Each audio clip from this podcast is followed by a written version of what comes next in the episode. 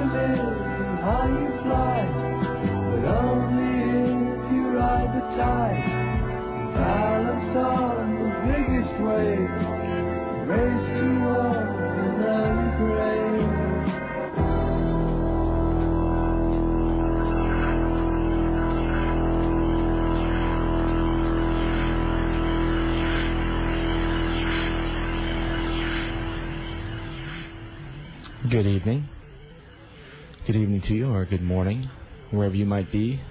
This is Mike Hagan, and you're listening to Radio Orbit on KOPN 89.5 FM, Mid Missouri source for in depth news, diverse talk, music of the world. It's more than radio, it's listener sponsored community radio. It's your imagination station. It's KOPN, and you're listening to it right here, Monday night, 11 till 2, Radio Orbit, coming to you every week except last week, uh, where my good friend Casey Oliarnik stepped in and uh, did a wonderful job with the show last week. And uh, big thank you to Casey for uh, taking the responsibility uh, for the week last week and did a great job. Uh, did a great job again. So thanks, Case. And also, hey, a quick thanks and man, how cool to, to Debbie Johnson, the Free Range Radio Theater just really kicking lately. I mean, I'm like so into the whole Aurora series, and uh, hopefully, um, sometime in the next, I don't know, a few weeks or month or whatever, we'll take uh, we'll take some time uh, at the beginning of my show and uh, try to get the people uh, in here, Debbie um, and uh, the other. Uh, guys and girls that are involved in the production of Aurora, because they're all local folks here and all really talented, obviously, and doing really cool stuff with the uh, with that radio theater series that they're producing. And so, anyway, uh, great stuff on KOPN, and I uh, appreciate it. And also, of course, to uh, uh, the guys uh, before Debbie doing jazz plus blues equals soul, Jason and Kelvin. So, anyway, all right, this is Mike, and you're listening to Radio Orbit. We got another three hours here. I got, uh, I'm very excited about tonight's show.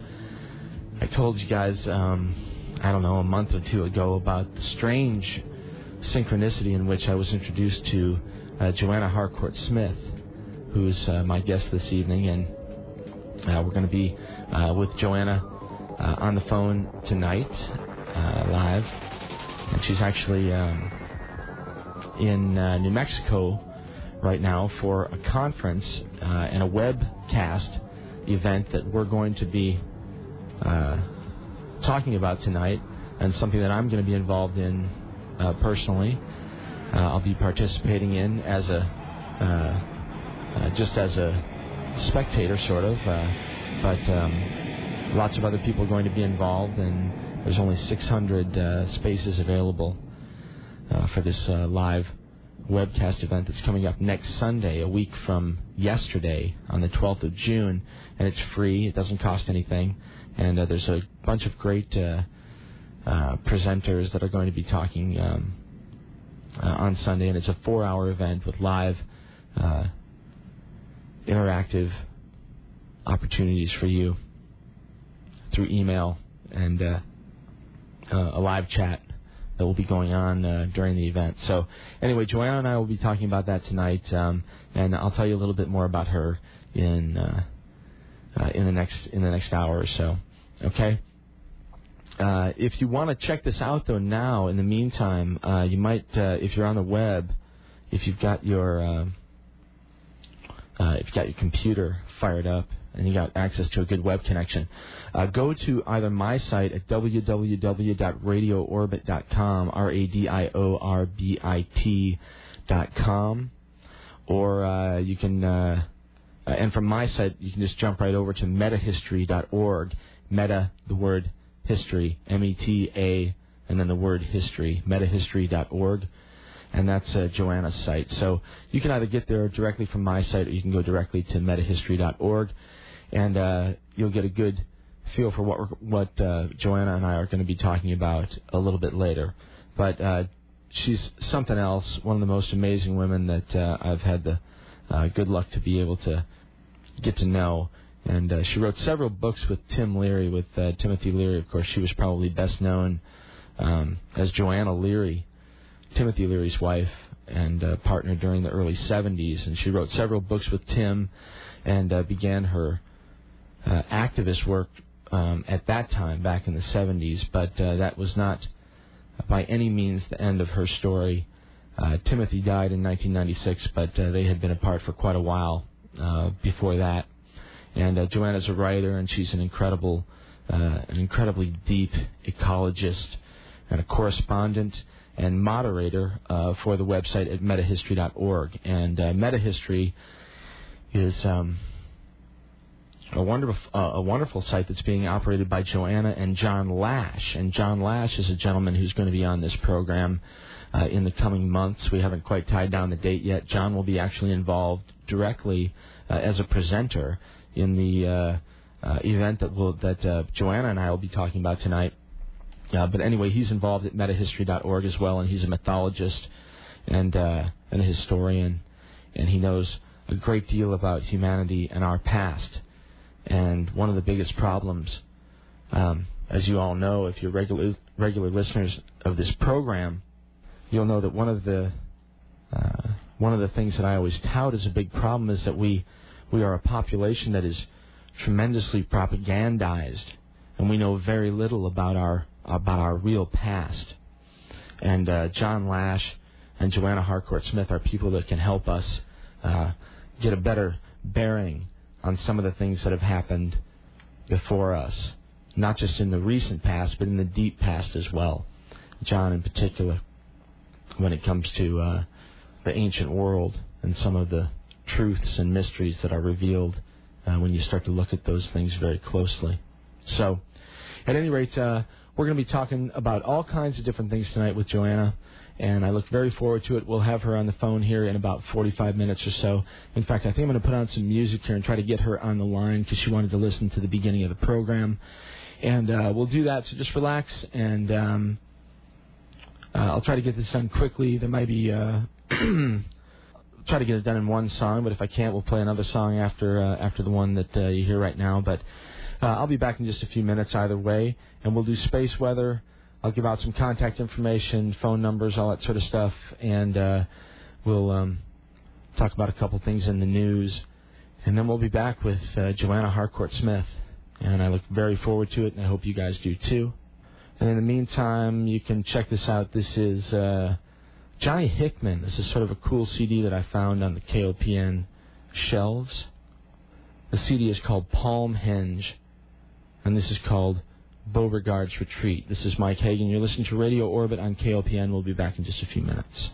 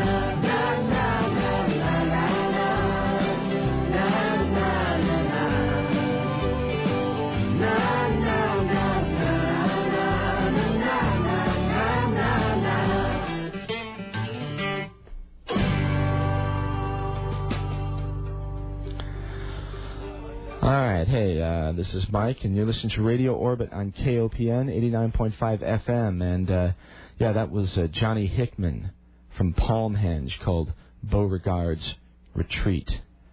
All right, here we are. It's about uh, about 17 minutes after 11 o'clock on the 6th of June, 2005, and uh, uh, if you want to get a hold of me, let's do uh, contact information real fast here, and then we'll do space weather and um, get on with things, okay? All right, the email address is orbitradio, O R B I T R A D I O, at AOL.com, orbitradio at AOL.com.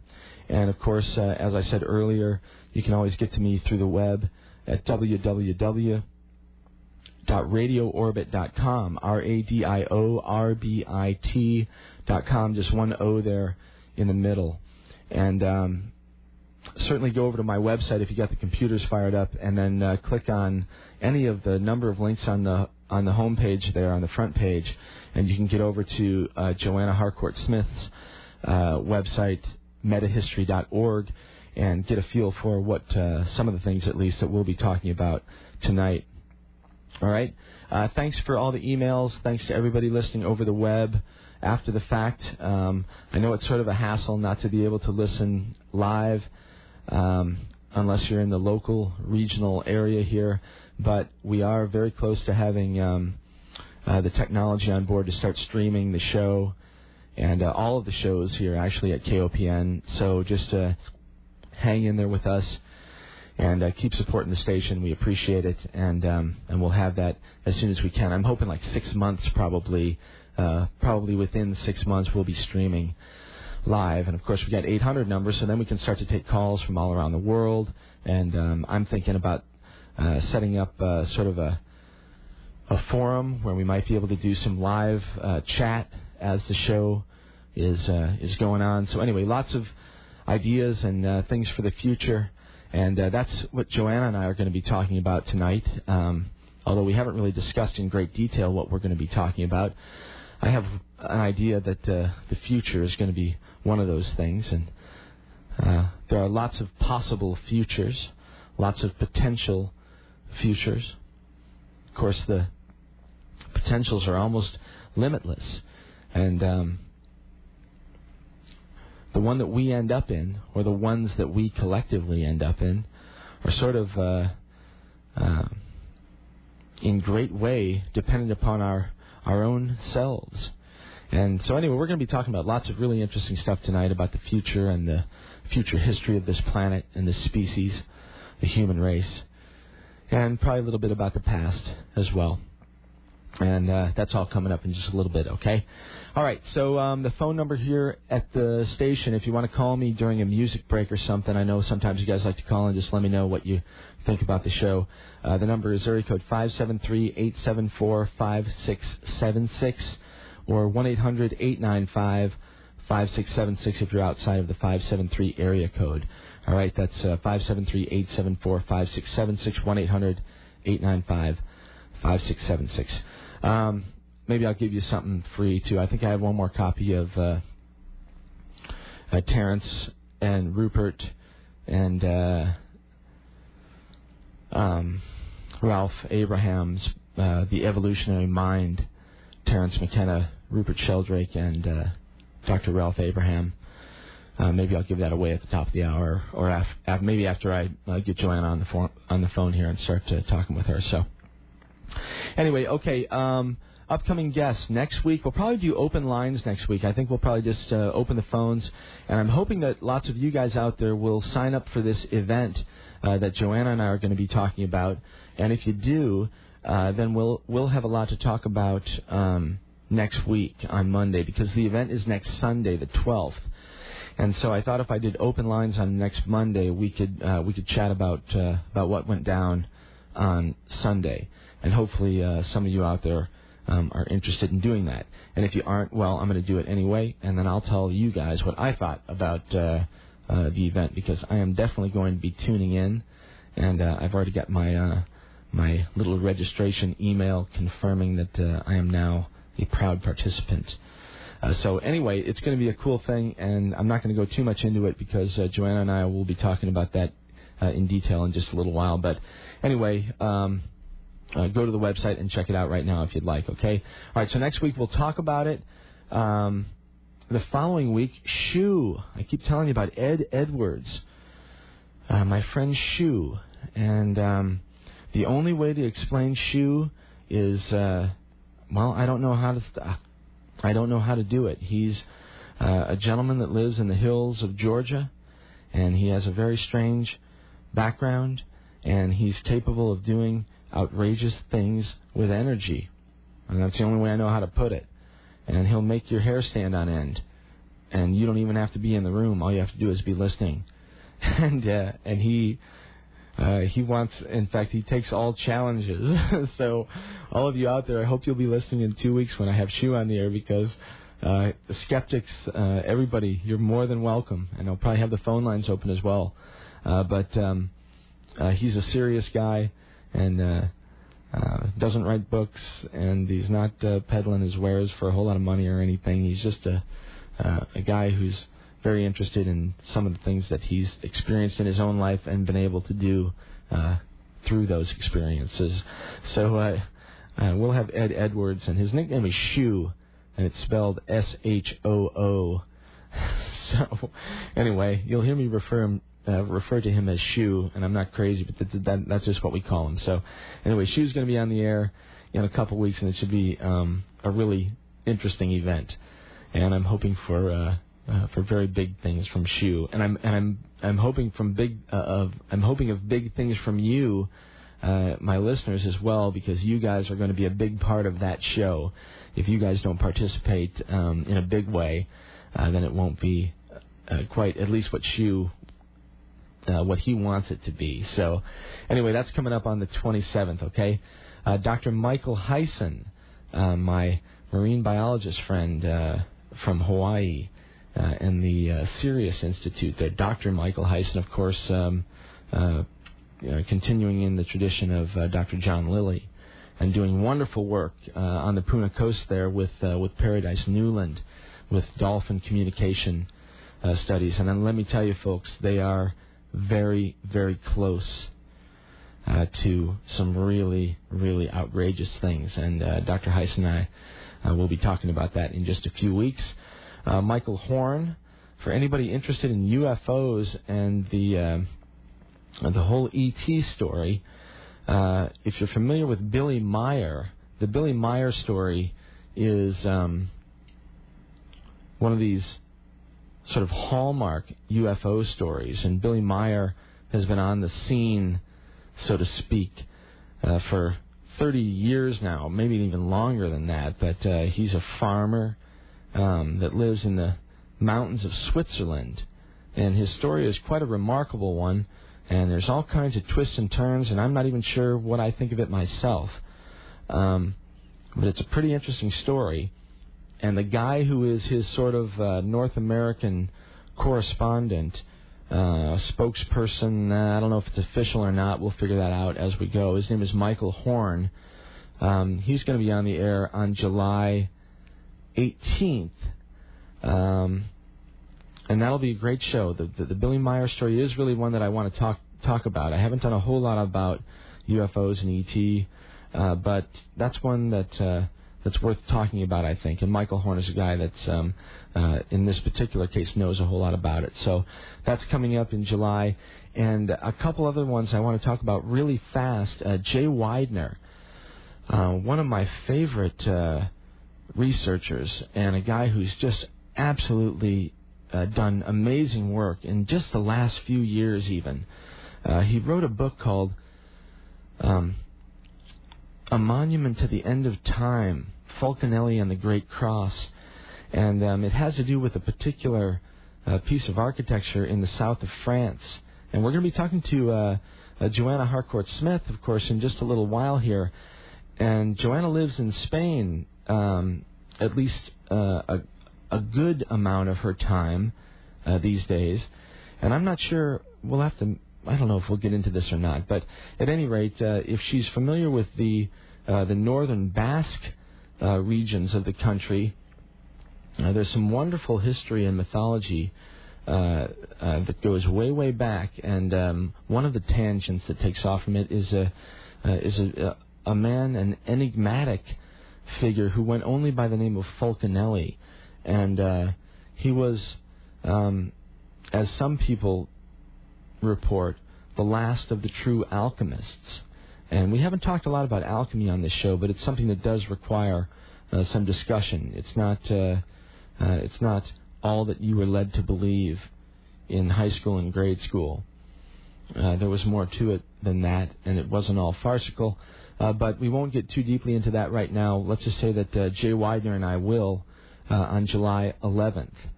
And uh, Jay was a contemporary and a friend of Terence's, uh, Terence McKenna. And in fact, uh, I know that Terence uh, was sort of a guiding light uh, in some of the early research that Jay did. Him and I spoke uh, recently on the phone. And uh, he's a tremendously talented and interesting individual and uh, doing some wonderful work uh, that's also quite um, in line with the work that John Lash and Joanna are doing at metahistory.org. And it's interesting how all of these things are sort of converging. And convergence is a word that, that you'll probably hear more and more frequently on this show uh, as we as we move forward. Uh, but uh, anyway, really, really interesting stuff going on. And uh, Jay Weidner is a guy who's uh, doing some some uh, some great research right now. And if you're interested in his uh, his current stuff, you can check it out at jayweidner.com, J A Y W E I D N E R.com. Or if that's not right, and it might not be exactly right, I I, I think it is, but if it's not, go over to Kent's website at uh, cyberspaceorbit.com, and um, you can always get there. Uh, you can always get there from my site, and uh, he's got Jay's most recent uh, publication up at, on uh, on his front page, if I remember correctly. And of course, Kent doing wonderful work as always. Uh, the reason that I wasn't with you guys last week uh, was because I was in Seattle uh, for the weekend, uh, participating in a um, a music festival, uh, the Folklife, the Northwest Folklife Festival.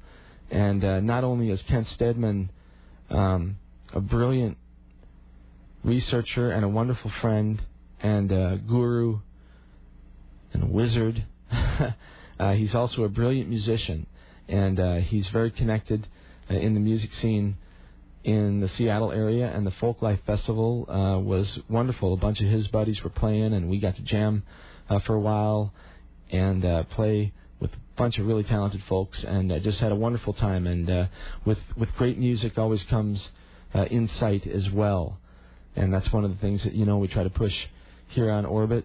Um, and uh, the music is a big part of uh, this thing as well, I think, because it really does speak across boundaries and across uh, barriers, which again is one of the things that we're pretty interested in these days, at least in this neck of the woods. So anyway, uh, all that stuff coming up, and one more thing. How about this? Alex Grey. I don't know if you're familiar with Alex Grey, but he's um, an artist of the highest caliber and has done some of the most amazing work that I've ever seen, uh, at least this time around. And Alex Grey, I sort of went out on a limb and uh, decided that I would send him an email, and I got a reply back from his wife uh, uh, just a couple of days ago, and I think it's just a matter of ironing out the details or whatever, and we'll do that sometime in the next month or two or three or whatever, but sometime this summer, I'm sure. So anyway, if you want to get a feel for uh, for art, for art's sake, and for the sake of uh, um, of life and love, go to alexgrey.com. E uh, that's E Y Grey, so A L E X G R E Y dot com, and you'll see some wonderful stuff there. Uh, anyway, so I'm really looking forward to talking to Alex Grey, and hopefully we get that worked out uh, in the uh, in the very near future here. Okay, so. All right, let's. Um, we'll come back and do space weather in just a minute. I'm going to do one more piece of music here, and uh, just sort of set up to talk about the sun, and then we'll come back and uh, do a couple quick stories and get to the uh, to the heart of the matter with Joanna Harcourt Smith. That's coming up in just a few minutes. Okay, so stick around. This is Mike Hagan. You're listening to Radio Orbit on KOPN 89.5. In the meantime, this is Aqualung from Strange and Beautiful. It's called Brighter Than Sunshine. We'll be back in just a minute.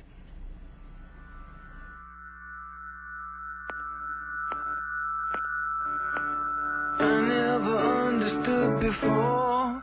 I never knew what love was for. My heart was broke, my head was sore. What a feeling.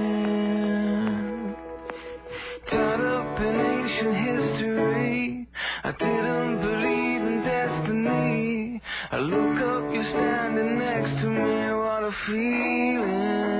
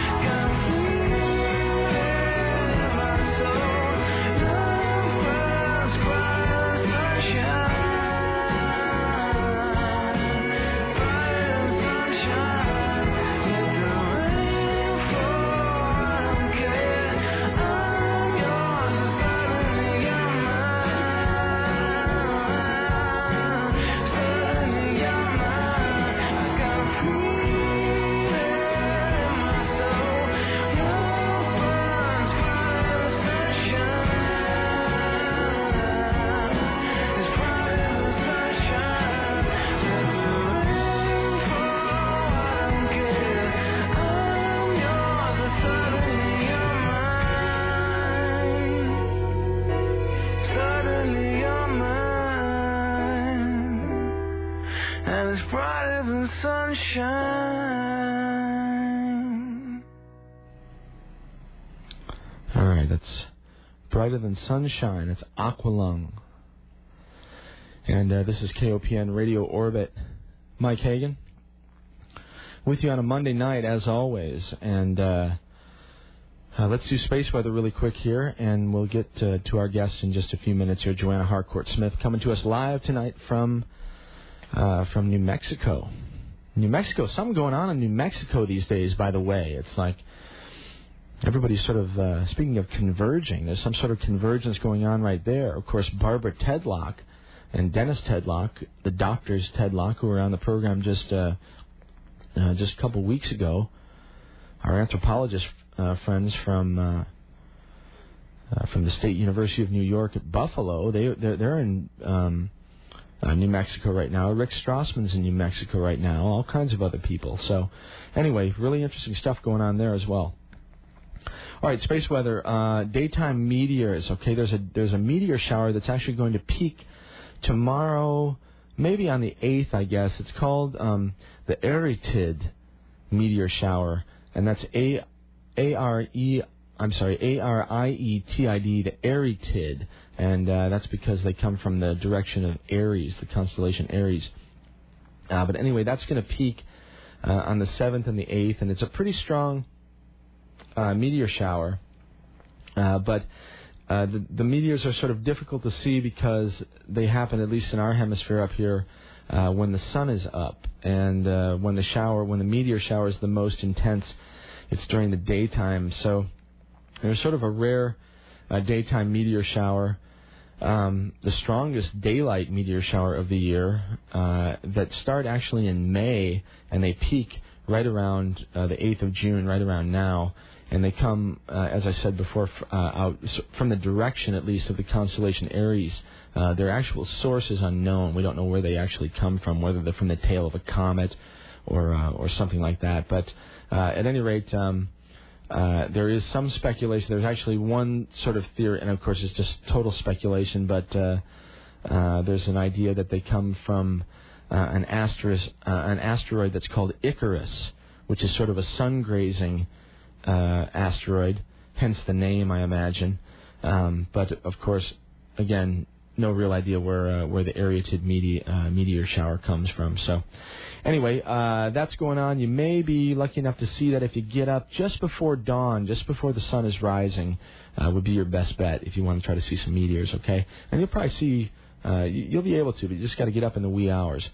Um, now, what you can see in the evening now, for the first time in over a year, is Venus. Uh, Venus is now going to be va- uh, back over the horizon uh, in the evening time, and it's uh, if you notice a really bright sort of star early in the evening um, uh, that you'll see just around sunset.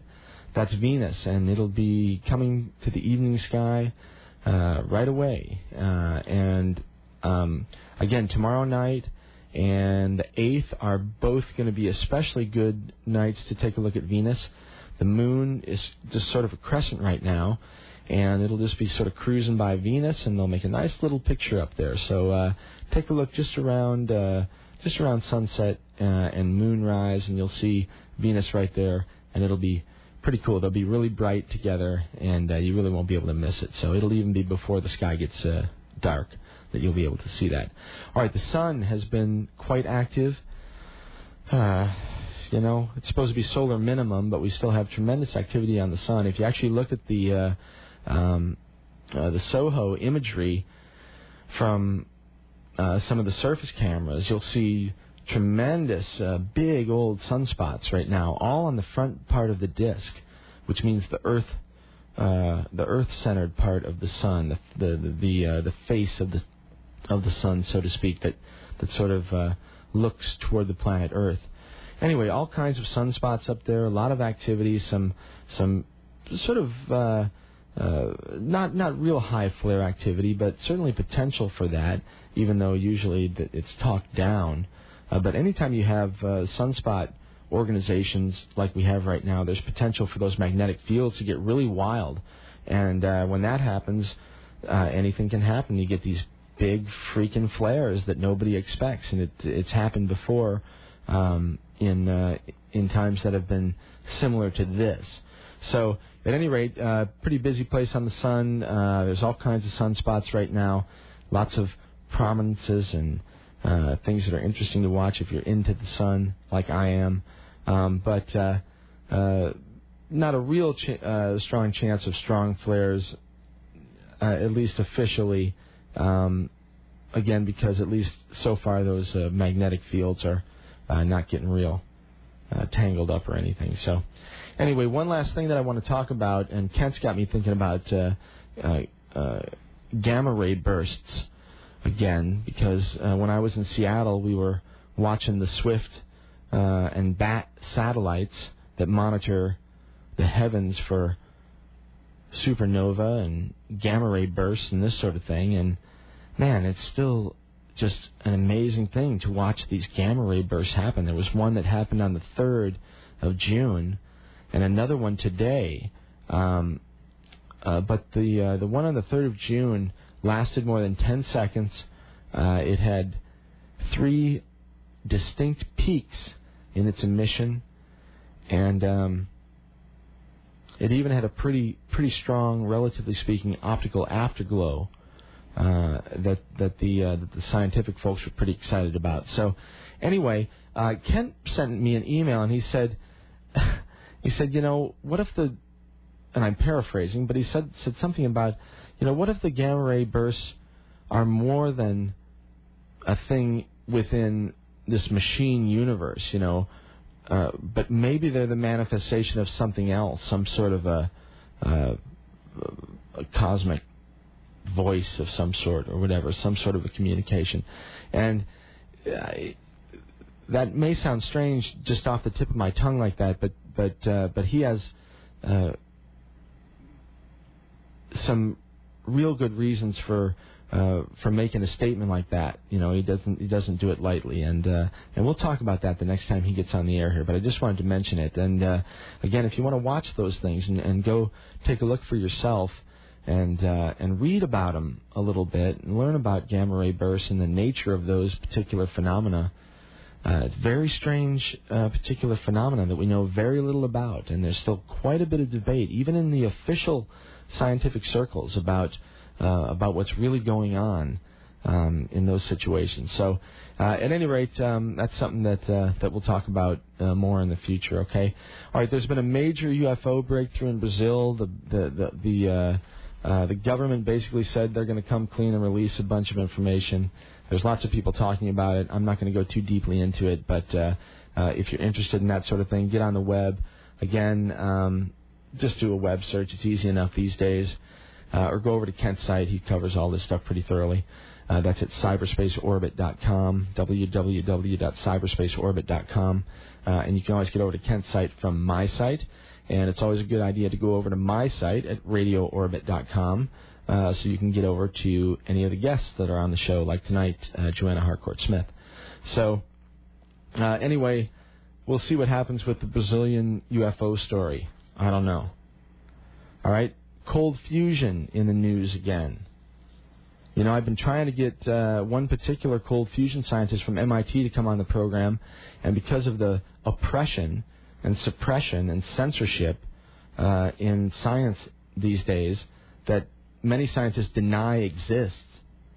Well, I have lots of guys that won't even come on the program because they're nervous about what their peers are going to say, uh, and that they're going to get thrown out of their institutions, and that they're going to lose their grants, and this sort of thing. So, anyway, um, maybe this uh, story here will, will, will help to alleviate some of those things. Anyway, it says uh, this is from the Christian Science Monitor of all places. Coming out of the cold, cold fusion for real. For the last few years, mentioning cold fusion around scientists, myself included, has been a little like mentioning Bigfoot or UFO sightings. And that's the author, of, source, uh, of course, saying myself included. Uh, after the 1989 announcement of fusion in a bottle, so to speak, and the subsequent retraction, the whole idea of cold fusion seemed a bit beyond the pale, but that's all about to change.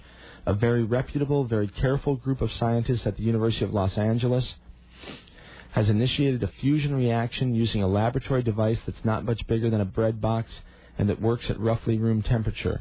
This time, it looks like the real thing. The whole trick with fusion is you've got to uh, is that you've got to get protons close enough together for the strong force to overcome the weak force and electrical repulsion and merge them together into a nucleus. The sun does this pretty much by brute force.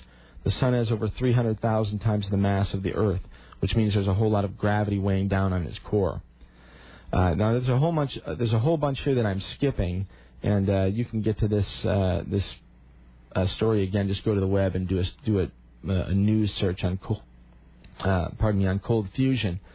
Anyway, I'll just sort of read the highlights here, but the bottom line is they think that they've got this thing proven proven for real using a crystal. And um, anyway, I'm just going to read one last piece here. It says, unlike some previous claims of room temperature fusion, this one makes intuitive sense. It's just an, another way to get atoms close enough together for the strong force to take over and do the rest. Once the reaction got going, the scientists observed not only the production of helium nuclei, but other telltale signs of fusion, such as free neutrons and high energy radiation. The experiment has been re- repeated successfully, and other scientists have reviewed the results. It looks like the real thing this time. All right, so that's from uh, from a mainstream source, the Christian Science Monitor. I don't know whether to believe it or not.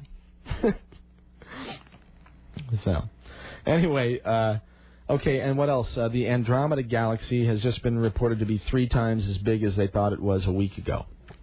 All right? So, we have no idea. That's a funny story, actually. They, they talk about the. Andromeda is our nearest galaxy, okay? It is a, a or at least the nearest galaxy um, so we're told, as far as galaxies are concerned, like ours, like the Milky Way, and Andromeda is considered uh, equivalent uh, on an equivalent basis. I don't mean equal, but I mean sort of, you know, roughly in the same ballpark. That sort of a system. There's lots of other galaxies um, that are supposedly nearer uh, to the Milky Way than Andromeda, uh, but um, Andromeda is supposedly the nearest galaxy of the same size. But now they have a story here that just came out, uh, and honestly, this is from um, uh, Space.com, and it says uh, we know less about our nearest galactic neighbor than thought. Astronomers announced today. A map of the outer suburbs of Andromeda Galaxy find that its rotating disk of stars is three times bigger than previously measured. The Andromeda Galaxy is a spiral galaxy, blah, blah, blah, blah, blah. Anyway, then they talk about all these other smaller galaxies. Well, they obviously don't know how big they are. They just told you that Andromeda is three times bigger than they thought it was yesterday. But then they tell you about all these other ones that are smaller. So, anyway, there's lots of galaxies. How about that? That's a good statement. I think we can say that. That's about as comfortable as I am at this point with astrophysics. okay. Anyway, uh, what do I want to do now? I want to read I don't know. Should I do this thing now? What time is it? Yeah, okay. I'm going to read um, this piece, and I think it's okay with Joanna that I read it. It's something that I found on her website. I think I'll read it before I bring I bring her on the air, and then we'll talk about. Uh, then I, uh, what I'm going to do is this: I'm going to read this, then I'm going to play um, a real nice piece of music and then I'm going to come back on. We're going to introduce Joanna and uh, talk about um, the uh, the live webcast event that's coming up on Sunday, June the 12th, um, sponsored by the Marion Institute and Metahistory.org and Transitions Radio. All right, so this is something uh, to get you familiar with uh, who my guest is going to be in just a few minutes. All right, and um, it's called Meta History Quest: A Woman's View by Joanna Harcourt Smith. I came back to the States last Saturday after several months of living outside the country. I feel life is not very different here than when I left for Spain in October. However, I am different because I have not watched American TV for a long time, nor been exposed to the atmosphere of terror prevailing in this country. In Europe, I have been living inside a different narrative, so to speak. It is not better than the story Americans are being told, and hence tell themselves but it's slightly different. I would say the people in Europe have been buying and selling the lie of civilization for a longer period of time, so they are for the most part polished and polite about the lie. During the time I have been away, I have come out of the high degree of paranoia and fear that was the fuel that I ran on in America. Without the isolating shield of fear, I see more clearly the symptoms of pain and loneliness inherent to the story that guides many good people here. Here, people are consuming enormous quantities of toxic food, poison specially marketed for dummying and numbing the population. 24 hour a day drugs disguised as food are being peddled to the people. I am staying in the house of a kind couple who watch Fox News all day and all night. even while they are asleep. The television stays on. The man in the household says he thinks the country should not change presidents while the war is going on. I had forgotten the mainstream rhetoric while I was in Europe. What war? I honestly said, without defiance. The Third World War, he answered, meaning every word of it. Why is my heart broken by these things? I do not want to overshadow my pain with fear, the tempting fear that I could give into to cover up the sadness I feel all around me and collude in the story, the narrative Americans are trapped in. I see all over the place obese people starving in the streets and behind the windows of the houses in the town where I'm staying. Indeed, the starvation might be worse here than in Haiti, because in Haiti people know they are starving, so at least they know both what is killing them and what they need food and medical care. American food has gutted many American people. Television has turned many people into talking heads, completely severed at the neck from their bloated bodies. Righteous Christians want to precipitate the apocalypse so that the chosen few will rise into heaven, uplifted by their balloon like bodies. The others can rot in piles under the mighty trees that will stand tall while their roots intermingle and reach out to each other for love and comfort. I am a metahistorian woman. I am not part of a cult or a movement, nor am I, for that matter, an intellectual. I am one of the many women that family and society tried to silence because the words that come out of my mouth are connected to my heart. All my life I have transformed suffering into precious manure to grow compassion for myself and for other sentient beings. I am a product of the collective trance, and I have been able to wake from it. What woke me up are hands and eyes, hugs and closeness, cats and dogs, leaves and flowers, the scent of rain on the wet earth, and tears, many tears. I see the waste and the devastation going on all around me. I feel the unexpressed grief of those who have been brainwashed for Jesus or Mohammed or any other superman who is advertised as better than they are. I'm a true Christian, Jew, Muslim, etc., and you're not. In the past, I stopped reading so that I would not stray from the pure expression of my heart. I also became a television watcher, made lazy by the display of culture. Because of meta history, I am reading again. People like Christian De Quincey, John Lash, Bill Plotkin, Ian Baldwin, Barbara Walker, Julia Butterfly Hill, to name a few. What these people are saying is intelligent, yes, but most of all, what they write about in their own song is a call to care, to be grateful for the piece of life we have been gifted with. I have read Arundhati Roy and Vandana Shiva, and they too say, stand up like an old tree and care Granted, our collective sense of futility is growing like cancer, but care.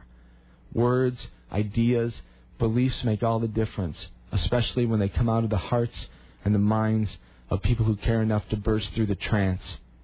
With meta history, we are diligently seeking to make available online words that call people to care, to have the courage to refuse to participate and enact the stories that are killing us, stories and the beliefs enforced by them make up the reality we live in. I feel responsible for many of the species alive on this planet because I feel the rampant stain of extinction spreading across our little world. I see that war is the very admission of defeat, defeat of human instinct and intelligence.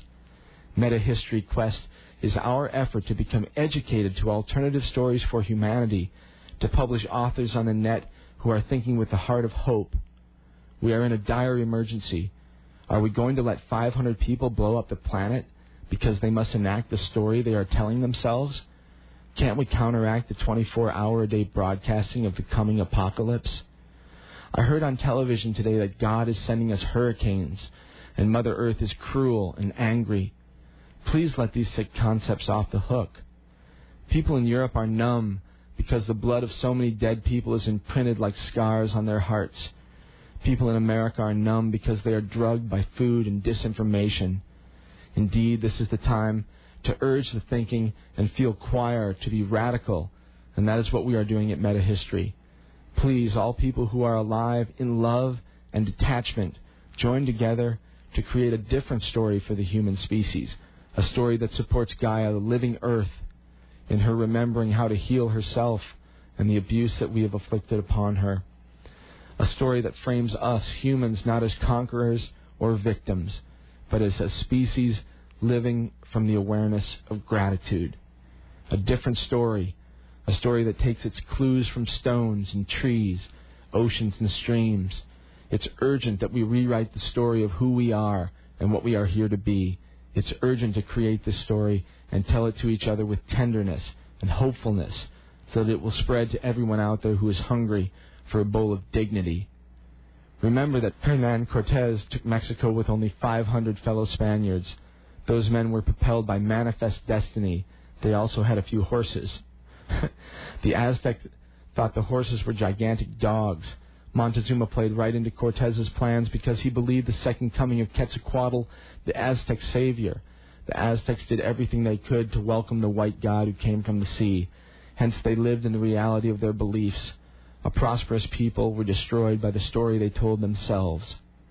A clue from meta history. The story is about the feminine, the Magdalenic aspect. The story is about the earth's generosity. The story is about the earth not as a coffin for the human race, but as a sublime garden of life. This story is not about helpless people being saved, but about all living things sharing the, the ecstasy of the cosmos. I hold the intent of an inclusion and compassionate story within my heart like the North Star high above an open sea. Joanna Harcourt Smith from Marion, August 17, 2004. And just as relevant, on June 6th, 2006. Or 2005, I guess it is. Man, I don't even know what year it is after that. Anyway, we'll be back with her, Joanna Harcourt Smith, in just a minute. You're listening to Mike Hagan. This is Radio Orbit on KOPN.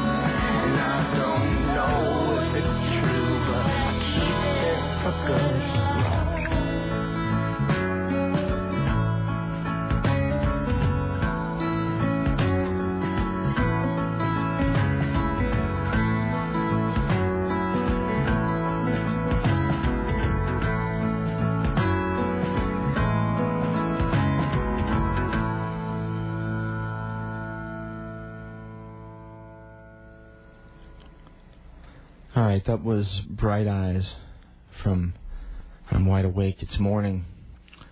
And I'm wide awake and it's morning. 1203 Radio Orbit on KOPN 89.5 FM, Mid Missouri source for in depth news, diverse talk, music of the world. It's more than radio, it's listener sponsored community radio, your imagination station, and you're listening to it right here. KOPN 89.5. And this is Mike, and this is Radio Orbit. All right, she spends much of her time in Europe these days. She is recognized around the world. She's currently in Santa Fe for the conference that we will be discussing uh, in just a few minutes. She's one of the most amazing women I've ever had the good fortune to get to know. Uh, probably most well known as Joanna Leary, the former wife of Timothy Leary but certainly that was not uh, near the end of her story. And uh, tonight we'll be talking about meta history and her own personal story is an adventure uh, is a meta history in and of its own uh, self. But uh, uh, it's uh, it's my great pleasure and, and, and my great honor to welcome Joanna Harcourt Smith uh, to Radio Orbit. Hi, Joanna. Thanks so much for being here with me tonight. Good evening, everybody who's there. Um, it's really wonderful to share this moment of intimacy together. Um, I already received an email from somebody who's listening and uh, who spoke to me in the email in a really open-hearted way. So here we are, crisscrossing hearts through you, Mike, tonight on this radio station. Well, uh, I don't know. I tell you, I got a big smile on my face, and um, I'm just uh, really, really glad that we could uh, get it together. It's so funny. I told uh, I told my listeners uh, a couple months ago the story about how we actually uh, just uh, got in touch with one another to begin with, just uh, sort of through a fluke. Uh, but at any rate, here we are tonight, and uh, we'll be talking about lots of really cool stuff. And you have got all kinds of great stuff going on, and uh, we'll see how much we can get in here in the next uh, in the next couple hours. Okay.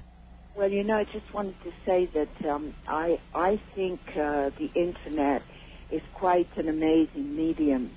Um, actually, you um, spoke about um, um, Terence McKenna Mhm. earlier, Dennis McKenna, Sure. and um, you know, I have this.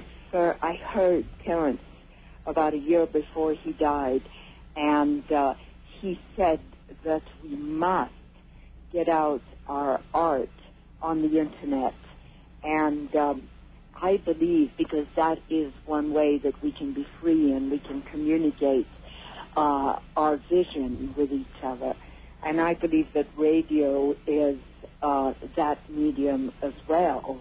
You know, so um, I work on the internet because not only because uh, it's good to publish things on the internet, but also because I think there is an amazing uh, telepathy uh, Mm. that uh, travels across the world on these machines, and uh, uh, it is a, a an amazing way to connect with each other.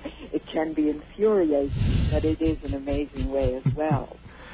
Yeah, I I, uh, I fully agree with you, and and I mean our our speaking tonight is a perfect example of that. Uh, uh, there's absolutely no way uh, that I could ever have imagined uh, being on the telephone with you now, were it not for the web. The ability that gave me uh, not only to to contact you initially, but what the web gave me long before that, the ability to open my mind enough to learn about enough things that actually led me down a path that actually led me to your email address.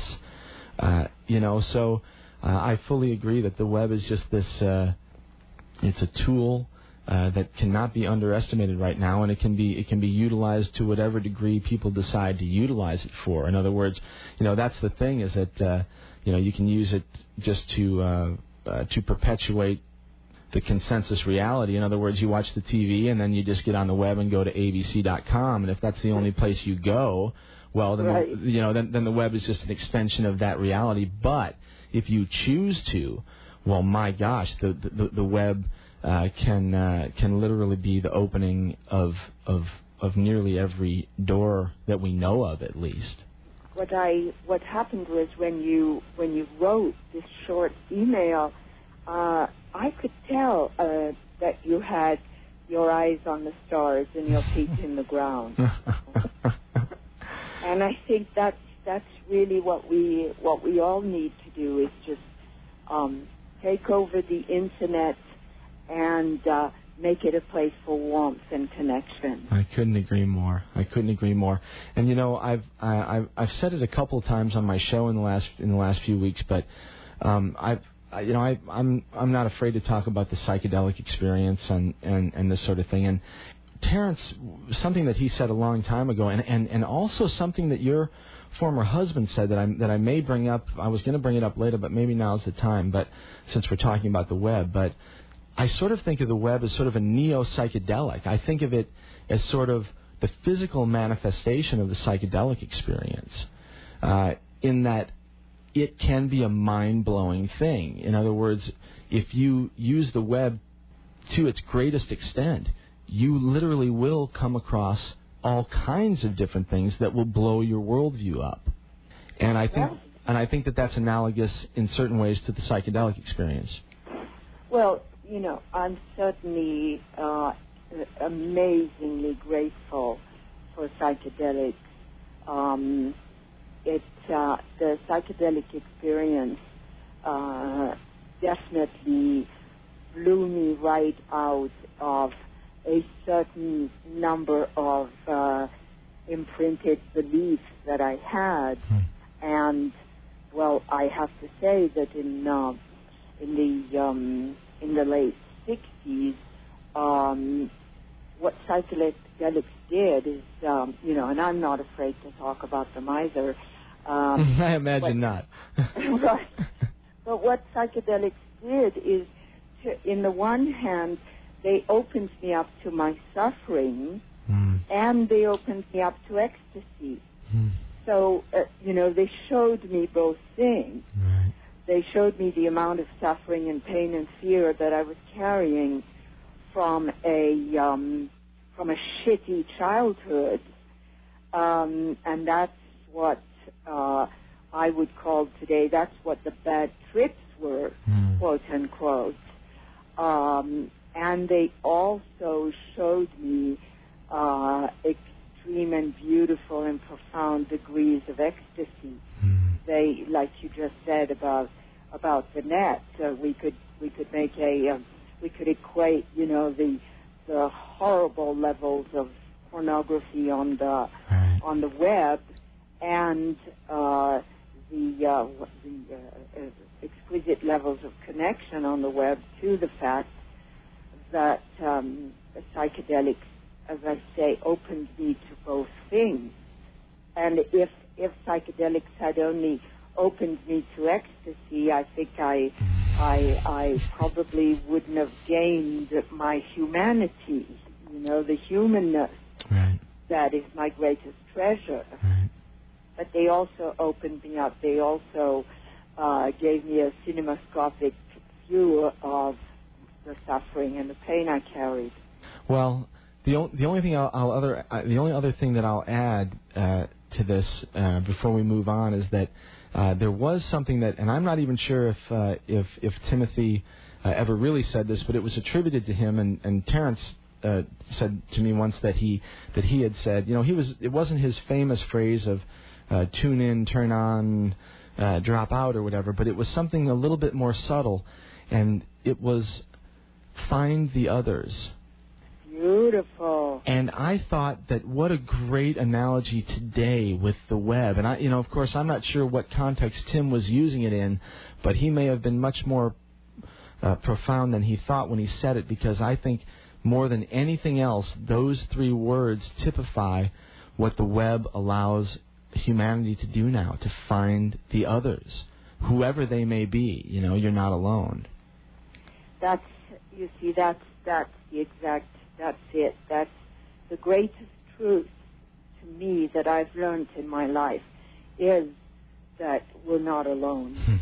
we're not alone because um, we're with the trees. You know, our our our, our blood vessel system is exactly the same as as the roots of the trees. Um, I was in the um, I was in the Peruvian Amazon three years ago, and I was walking in deep, deep, deep jungle, and I could see on the ground. You know, it has been said that the Amazon jungle uh, is the lungs of the planet, Yes. and yet I could also see on the ground there were these these thick, thick red vines, and it was so clear to me that these thick red red vines in the ground were the veins of the earth. So um, we are not alone. We are we you know we are connected to everything. And um, yeah, I was so interested that you were talking about Andromeda. uh, uh, it's been a long time that John Lash and I, my John Lash, my partner on metahistory.org, we have called ourselves the poets from Andromeda. Is that right? Yeah, absolutely. and and because we uh, imagine, because I really believe in the power of the imagination, uh, we imagine that Andromeda would be a parallel universe where everything on the parallel in the parallel universe would be aesthetic and ecstatic Hmm. as as opposed to here where there are many glitches. Right. And um, did you know that you can see Andromeda with the naked eye? I do. I did know that. Yeah, it's not uh, very clear. It looks like sort of a blob up there, but it is uh, like a bit of a blur, yeah, but you can see it. it's true. It's true. You can. I was just. It's funny because uh, I I was um I always sort of uh, spend the day the couple days before I do a show looking for sort of relevant stories uh, to to, uh, to talk about in the first hour that will somehow jive uh, with my guest and and. Uh, that one I, I didn't really know why because it certainly didn't seem to jive with what we're going to talk about. But I like to talk about uh, what's going on in the in the heavens and that. And that one just I thought was sort of uh, uh, interesting and sort of funny at the same time because I also like to take a shot at science once in a while just to take them off their high horse and uh, point out that they don't know everything. But uh, anyway, interesting that you mentioned that. So Well, I'm fond of saying, um, how come we can see Andromeda and we can't see down to the plaza? I love it. Isn't it true? But Oh. maybe lynx and coyotes can. Oh, what a shame. Right. So, Oh boy. All right. Well, hey, listen. Okay, let's um, let's let's talk about let's uh, talk the. about practical things. Yes, let's talk about what we can do to see toward the plaza. All right.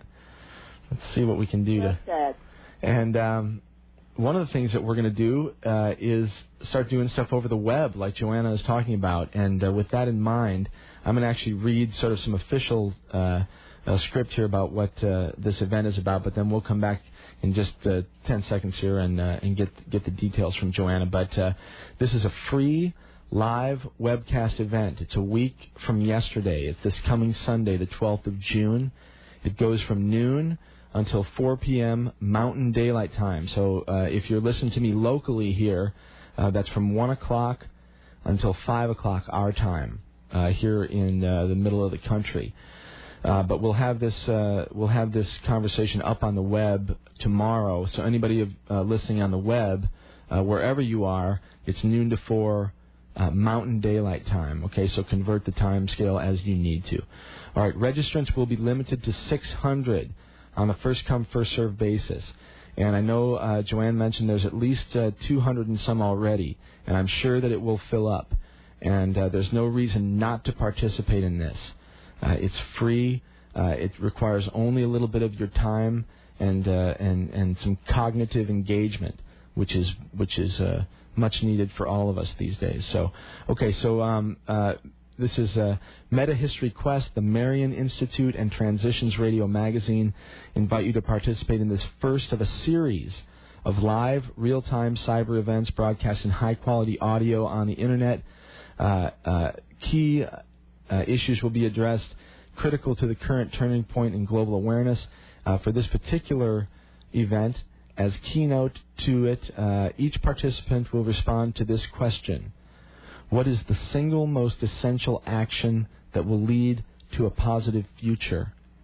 And uh, Joanna and I will be back uh, to talk about um, some of the people that will be talking about that question, some of the participants, and, and, and the list is, is awesome.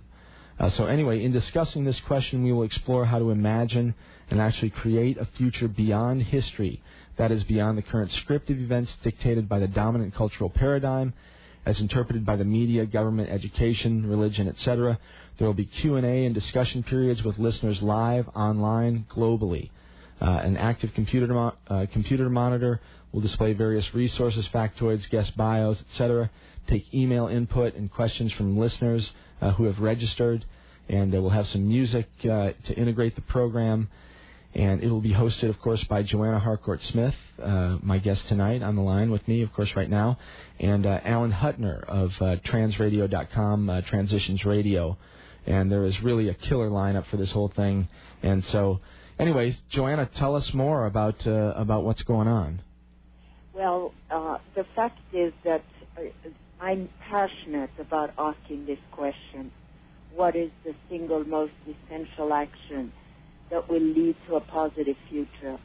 I, um, I know that each of us has an answer to that. Um, and the, um, the uh, subtitle or the title from the heart, that the serious title is Our Future Beyond History, Yes. but the title from the heart that um, I came up with is uh, Weaving the Strands of a Luminous Tapestry. Hmm. And, you know, my friends, we need to weave the strands of a luminous tapestry. Otherwise, uh, there will be no future. Hmm. And um, those of us who have grandchildren, those of us who have children, uh, those children won't be able to climb on trees or swim in the sea. And so, uh, together, let's think about each of us what is the most essential action that will lead to a positive future. Um, if you wish, uh, I will answer that question for myself, uh, which I probably won't do. So this will be an exclusive, Mike, which I probably won't do. I'll, I'll yield to the guests on Sunday. But you know, I want to say that for me, it uh, it it it adds, adds up to these words. It's um, living the life of a sacramentalist.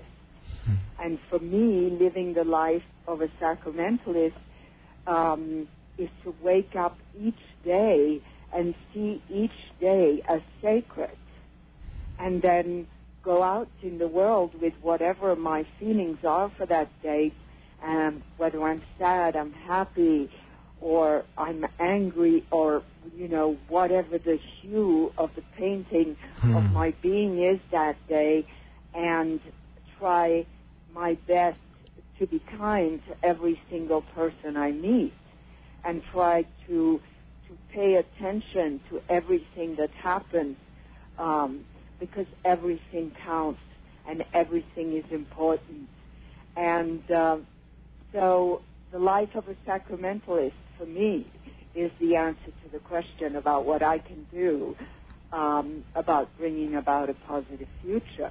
Hmm. learning kindness and learning compassion one day at a time, one one uh, uh, I was going to use that word, one tripping at a time, you know, in every single way, whether it is that I trip and I fall by by being unkind for a moment and then and then I stand up again and I I say I'm sorry and I I you brush the dirt off myself and hug the other person or, or whatever what, the trip of of seeing like I did this morning a beautiful garden snake mm-hmm. right in front of my right in front of my feet and to feel connected to that to that snake and and pray with that snake and then ask permission to just step around it so I can go and do what I have to do. So that's my answer to that question, you know.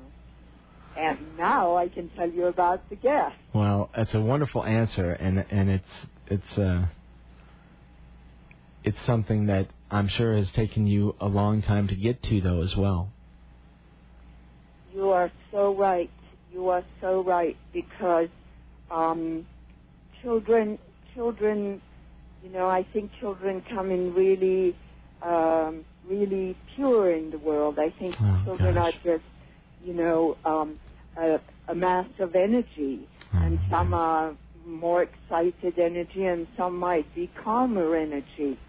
But um, um, and then uh, we go back to the matter of beliefs. Beliefs are imposed on children, and uh, on me were imposed beliefs about greed and nastiness and manipulation and survival of the fittest. And I was very confused as a child because my heart told me that, you know, this was a this was a good place, and then the people who who supposedly took care of me kept telling me how unsafe and how horrible it was. Right. So um, I was thinking tonight before um, it was my turn to come on and be with all of you. I was thinking I I got it very simply. Everything we believe is optional. I mean, it just came to me that simply. You know, if we could just understand um, that that all of the all of the things that we think are absolute, the things that that we think are written in stone in our mind. My my journey has been to understand that all of those things are optional, and that really I can I can empty uh, the contents of my of my mind onto the table, and I have the freedom to pick and choose what is going to be hmm. good and useful for myself For and yourself. for others. And I have the freedom to throw throw away all the ideas that are hurtful and that are that are, are stupid because they're against nature. I can choose the contents of my mind and I can allow my heart to be the guide of what contents I want to, I want to put in that in that fabulous box up there, you know? Right, right.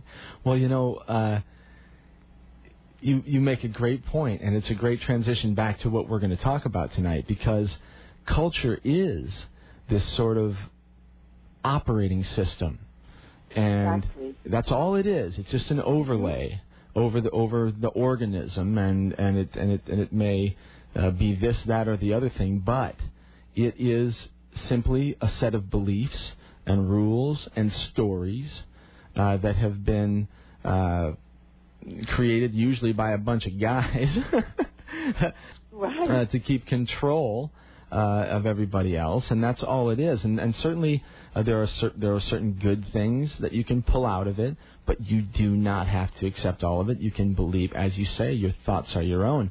And so, one of the things that I was thinking of as a way to describe this event um, was sort of with I, I love the I love the the operating system metaphor because because it is like that. It's like your computer because changing operating systems is no small deal. Right. and and right, you, right. you know and, and am I going to be able to keep my information? Right. And am I going to lose my precious stuff? Right. Am I going to lose my marbles altogether? Exactly, and so and so this uh, the the the, the anal- it, it is a scary thing, but and but you because you realize it's all hanging by a thread, you know, and and a uh, luminous thread, a luminous hopefully. thread, Joanna. And so that's the thing I was going to say is that this event is a if you want a quick rewrite, if you want to if you want to uh, reinstall a new operating system or look at some new operating systems, look at some new ideas that might be well incorporated into your operating system. This is a great opportunity for people to do that because there are some wonderful uh, forward forward thinking uh, people uh, with just uh, outrageously cool ideas that are all going to be presented uh, in the next week. And uh, anybody who has the the the brains and the guts enough uh, to get involved can pretty much do it. And I want to be very serious here. Go to transradio.com and register for this event, or go to metahistory.org and you'll see the banner um, weaving the strands of a luminous tapestry, and you can just um, register for the event. It's free. Uh, you you you have to put very little information about yourself. Uh, I, I apologize for being indiscreet and ask for your phone number, but to tell you it's only so that if if we have a technical problem that we can't fix on the computer, then at least we can call you and tell you what's going on. So that's the only reason that I'm indiscreet ask you for your phone number. But other than that, you can just, you know, put your email address and your name, and we will send you uh, two days before the event. We will send you the URL, and the reason we're doing it this way is not sending the URL beforehand, before, say, Friday or Saturday at the latest, is that we only have 600 slots. Um, it's a free program, and um, I, I found out about this. One has to pay for bandwidth, so that each person who will be listening, we have to pay three dollars for. And so we don't want this. If we gave the URL beforehand, and you were enthusiastic out there, and you told all your friends, you might bump yourself off the program Ah. by being generous. so that's why we have to uh, just give the URL at the last minute because we only have 600 slots for bandwidth. All right, fair enough. So shall I tell you a bit about our guest? Well, I tell you what, uh, it is the bottom of the hour, so Okay. so let's take a break. This is a good place to take a break, and uh, we'll uh, play some music here, and we'll do that. Uh, we'll come back and we'll talk about some of the uh, guests uh, that will be presenting uh, at the uh, at the event next Sunday, and then we'll talk uh, talk further after that. Okay? Well, I'm having a wonderful time, and a kiss and a hug to everybody who's listening. well, uh, trust me, there are a lot of people that are really looking forward to this, and um, I had uh, a number of emails waiting for me in my uh, in my my mailbox today, and a number of phone calls saying, uh, "Are you still doing the show with Joanna Smith?" Ah. That's good. and uh, so, anyway, um, uh, so far so good. All right, back in a few. This is uh, Sun Kil Moon on Radio Orbit, and this is Mike Hagan. You're listening to it live, and we'll be back in just a few minutes with Joanna Harcourt Smith uh, from New Mexico. We're talking about uh, the Meta History event that will be coming uh, again live over the internet uh, next Sunday, June 12th, from noon until 4 p.m. Uh, Mountain Time. And Joanna, give us the name of that, uh, the full name of the event one more time. Okay, it's called Our Future Beyond History, Weaving the Strands of a Luminous Tapestry. Wonderful. Okay, we'll be back in just a minute. And, and again, uh, this is Sun Kil Moon, and you're listening to Mike Hagan on Radio Orbit KOPN.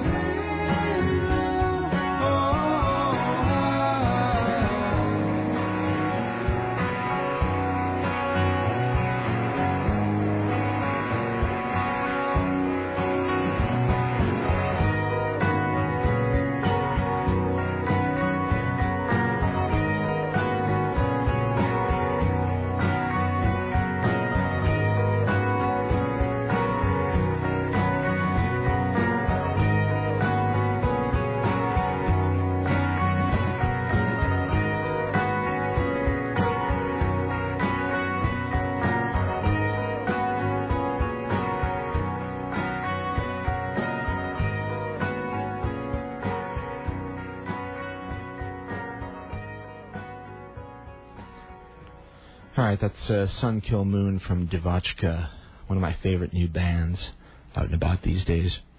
And this is Mike Hagan. You're listening to Radio Orbit on KOPN 89.5. My guest tonight is Joanna Harcourt Smith, and uh, we're just getting into our conversation here, and we're right now going to be talking about an event that's coming up on June 12th, next Sunday. It's a live webcast that you can be involved in. It doesn't cost you anything. It's a wonderful thing that's going to be going on, uh, and it's called uh, Our Future Beyond History, Weaving the Strands of a Luminous Tapestry. And uh, we've got uh, Joanna right here with us. So, Joanna, let's talk a little bit more about some of the people that are going to be there along with uh, yourself, obviously. Well, um, we have uh, David Abram, who actually lives here in Santa Fe, and um, he wrote uh, one of the most uh, uh, beautiful books about deep ecology Mm. called The Spell of the Sensuous Perception and Language in a More Than Human World. Um, he uh, is a sleight of hand magician and he has lived and traded magic with indigenous sorcerers in Indonesia, Nepal, and the Americas. Um, he worked uh, tirelessly to bring the ecological dimension of, of sensory perception and language, communication, interspecies communication, and communication between the land and the people and the people and the land. Wow. And so he will be answering our question and he'll be in the studio. Hey, let's. So Uh, uh, pardon me, but let's do that one more time. Let's read the question that these guys are and girls are all going to be uh, uh, sort of uh, uh, approaching and uh, and trying to answer. and as a question that Yeah. I am absolutely passionate about and uh, that I would like to go all over the world asking people is what is the single most essential action that will lead to a positive future? Okay. Um, we've had a lot of news lately about uh, the ice caps melting and global warming, and uh, this news, in in my view, is undeniable. Uh, the planet, uh, there are great threats to our planet. Uh, a lot of what we're doing uh, um, is the equivalent of taking so much more than we give to our own habitat. Hmm. And so um, I want to ask the positive question, which is, what can we do about all this? And what can each one of us do about all this? About the future and about bringing about a future for our children and our grandchildren and for ourselves. Right. Uh, we may live a long time. That's right. Right. Yeah, I I, I interviewed uh, a guy uh, whose name is Dr. Terry Grossman, uh, who recently wrote a book with Ray Kurzweil. I'm not sure if you're, you're probably familiar with Ray, Ray Kurzweil, but uh, he's sort of a futurist and an inventor and been way, way ahead of his time for many, many years. And uh, they've written a book called Fantastic Voyage: Live Long Enough to Live Forever. And Wow. you know, and they're talking about uh, you know technologies that that are you know no more than a decade or two away uh, that that literally are going to change the way we look at the human body, the way we look at life, you know, and uh, and and and the caveat is we have to keep the planet intact in the meantime. Absolutely. You know? I mean, um, the planet is our body. I Yeah. mean, Gaia, we love to call her Gaia. Um, Gaia, the living earth, is our body. It is the body outside of our body. Mm. And uh, if we're going to respect our bodies, and I do, and I'm sure you do, we have to respect uh, our main habitat. I mean, just as our body um, houses our hearts and our minds and these amazing orga- uh, orgasms and uh, Yeah, they- yeah. and or- They house the, they house those too. Yeah. Yes, they do. uh, well, and um, when I walk in the mountains here, I can see the earth orgasms. Mm. Um, like for instance, um, I'll go off on this because it's so beautiful. Um, this land of New Mexico, I'm in Santa Fe. This land has been dry for years and years now. Right. We've been in a drought. I mean, I lived here before I moved to Spain a year and a half ago. hmm Um, I might come back because my feet are so rooted in this in this red earth here. Mm. But but anyway, um, there was such a lack of water here for a long time, and people tell me that it rained and snowed a lot this winter. Wow. And I I went up, you know, in the mountains at about ten thousand feet um, a few days ago, and waterfalls were rushing down the mountain. It was so beautiful. Wow. Waterfalls were coming down from the sides of the mountain, and they were converging together and making vortices, and then Mm. going back down the mountain. And there's so much water here, so she knows how to heal herself. Yeah. Her cycles are right. Her hormones working. But we have to be we have to be very mindful not to interfere so much in a negative way or mm. not to allow others to do that. You mm. know? That's the political quandrum is not to allow others to destroy our habitat. Yeah, without doing it yourself. Yeah. That's the thing. I mean, you know, war in the name of peace, but you know. So anyway, Um, all right. Well, let's see. Okay, so David Abram certainly uh, a a pioneer in- in his own right. That the, the book, um, like as you mentioned, uh, the Spell of the Sensuous was just an astounding book. And Oh, I'm happy you're aware of it. Oh yeah, and and uh, and and not this isn't just my opinion or Joanna's. The book was was was uh, uh, was raved about um, by everybody pretty much. Uh, anybody who read it, including all the reviews that it got for the most part. So Pick up this book, um, folks. Pick up this book. Yeah, The called Spell of the Sensuous. Yeah, by, By David Abram. We're reading each other's minds. That's so funny. Yeah. Uh, But Yeah. yeah, fantastic stuff. And he's not the only guy who's going to be here. There are some wonderful men and some other wonderful women who are going to be here as well. Who else is coming? Well, uh, Medea Benjamin, Mm-hmm. and uh, she's co-founder of Code Pink. Uh, I love the uh, I love the website uh, Code Pink. I think it's codepink.org. I have to look on my. Actually, I think it's my- codepinkalert.org. Thank you. I Thank think. you.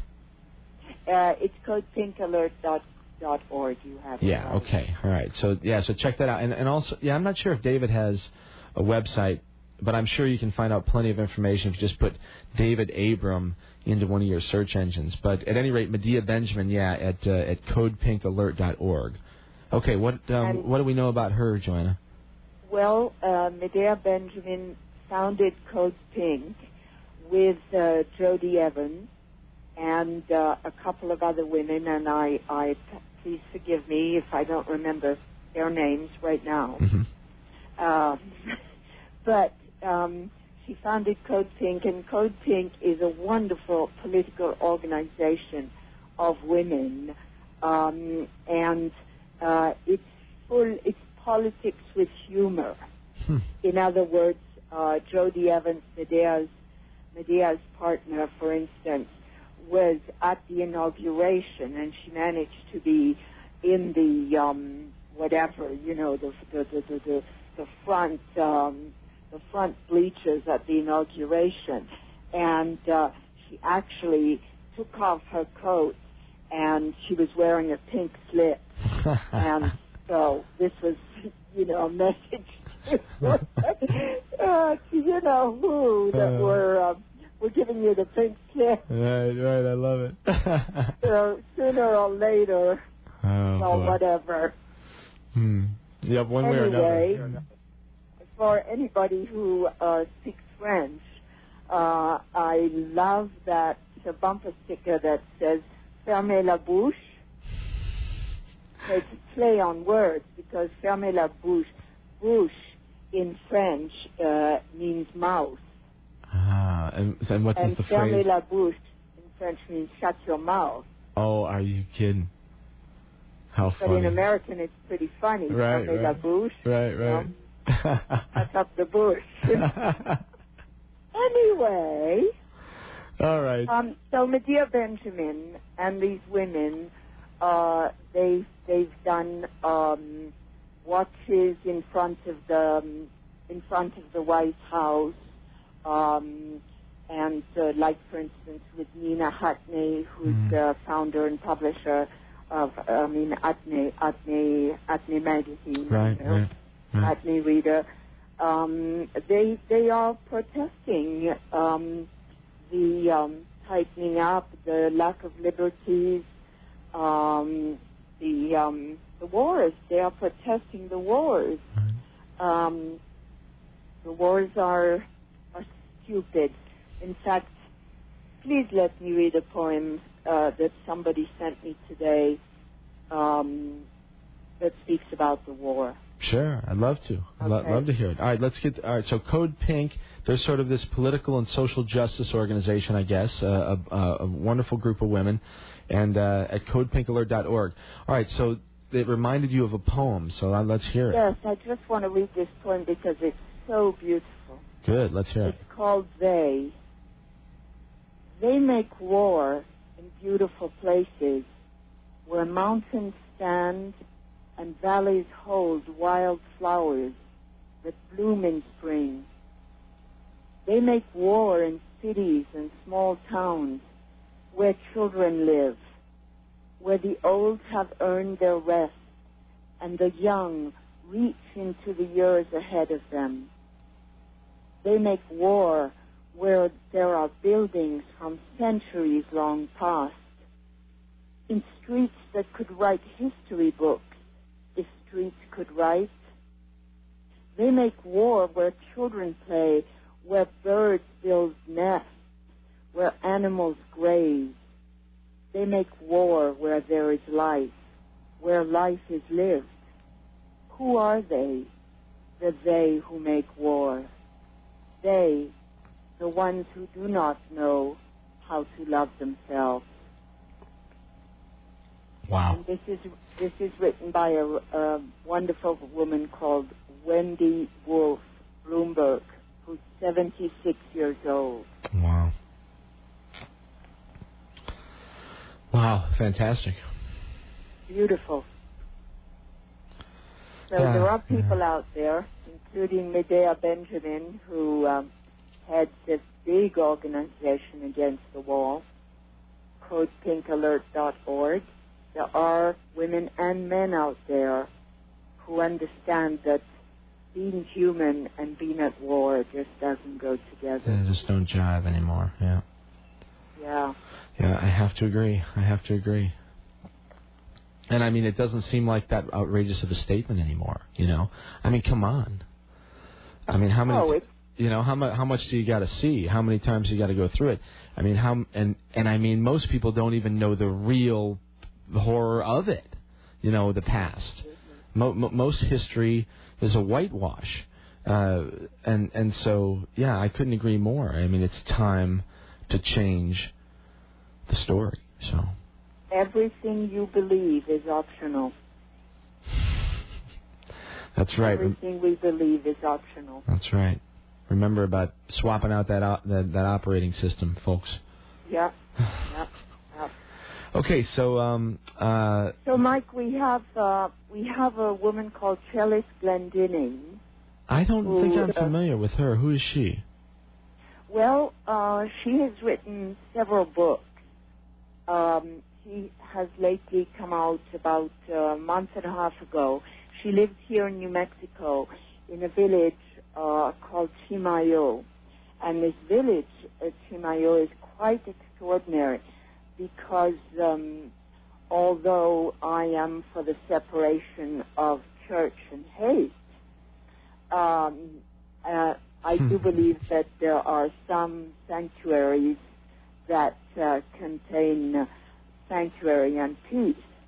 So there is this little church in Chimayo where Chellis Glendinning lives, um, where um, a lot of people have been healed and left their crutches um, it's a miracle church, and uh, people gather the earth from that church and they put it in little boxes and they ask for miracles.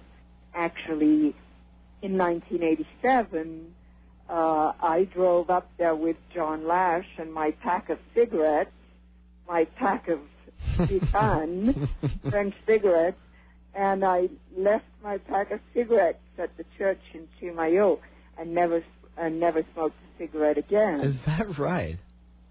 So that was my crutch, or one of them anyway. God. That's pretty impressive.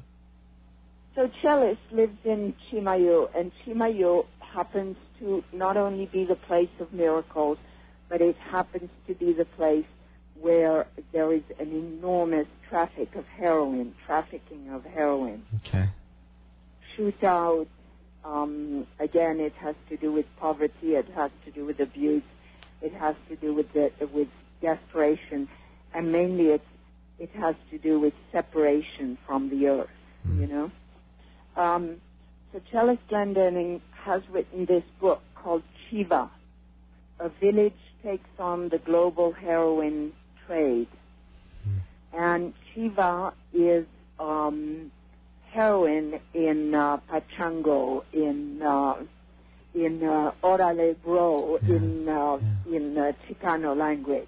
Okay. Chiva Yeah. is heroin.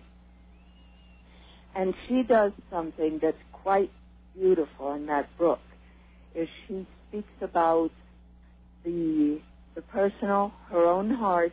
It's a love story that she has with a Chicano heroin addict um, who falls back into the addiction, actually. Um, so it's her love story with this Chicano, and it's also the story of the reclaiming of the village of Chimayo, Wow. and it's also her research on the global heroin trade. So it's got something that really means a lot to me. It's got the heart, the local, and the global picture. Right. Right. Yeah, and for uh, for, for anybody out there listening, if you'd like a, an eye-opening experience, go do a little of your own personal research on the global heroin trade. and that'll show you a little bit about what's going on in the world today as well. So, at any rate, great book. good, good. Okay, good to hear that that sort of stuff is coming out and that people are learning about it and hearing it and, and writing it. I love it. Exactly, and uh, and the, the heroin trade is a very big uh, political project. Oh, you bet it is.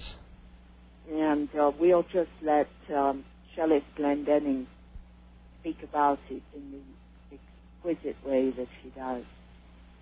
All right, so that's something to look forward to. I can't wait actually to hear her talk. All right, good.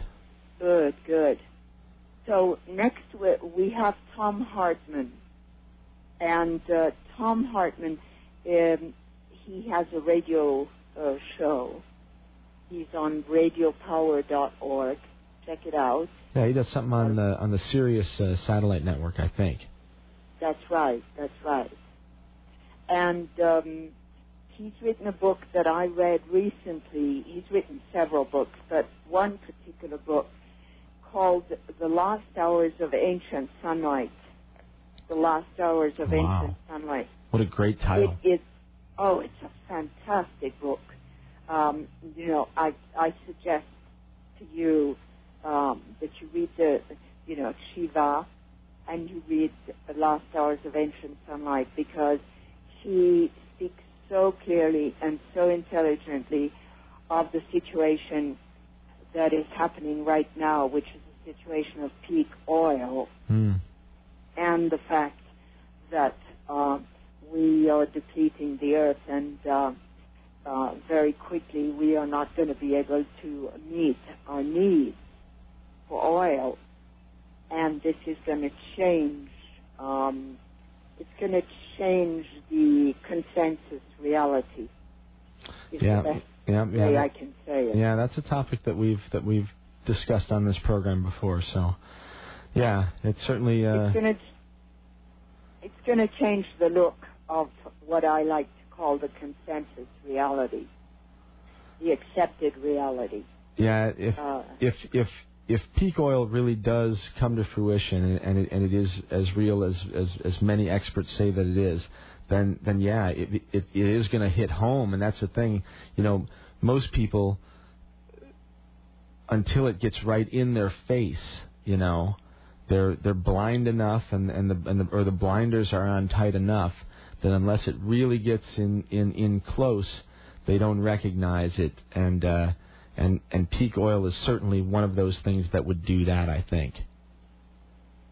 Do you know how much it cost me to put um, to put uh, 15 gallons of gasoline in my car in Europe? Yeah, it's got to be Five dollars. seventy-five dollars or something like that, maybe. Yeah, exactly. Yeah. 65 to 75 dollars. Right, right. I yeah, li- makes you think a little bit.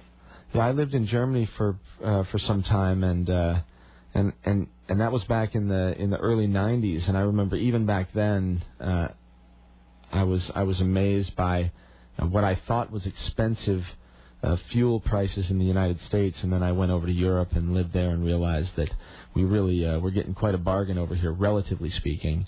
Um, yet, yet, yet, there's still a lot of padding going on in a lot of wallets, uh, regardless.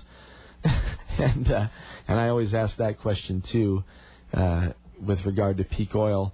And I, I, I'll be quite frank with you. I'm not quite convinced yet because I have read some relatively interesting arguments about uh, abiotic oil uh, from the Russians primarily. But at any rate, uh, uh, what is that? well, uh, the, the the theory is that oil is not uh, uh, a result of the decay of dead animals and plants; that it has uh, uh, uh, another source of of of, uh, of genesis, so to speak, and that uh, and that the earth.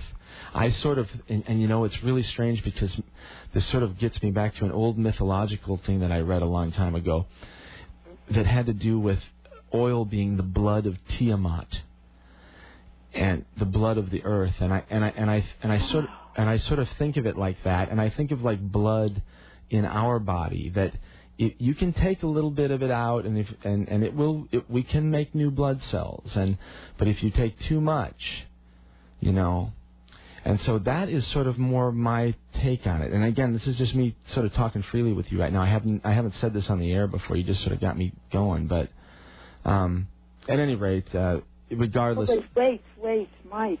We're on exactly the same wavelength. I was thinking exactly that before you said it. Hmm. And just about three months ago, I was in Spain and I was talking with John Lash, my partner on the website, and I was saying, "What are we doing? What are we?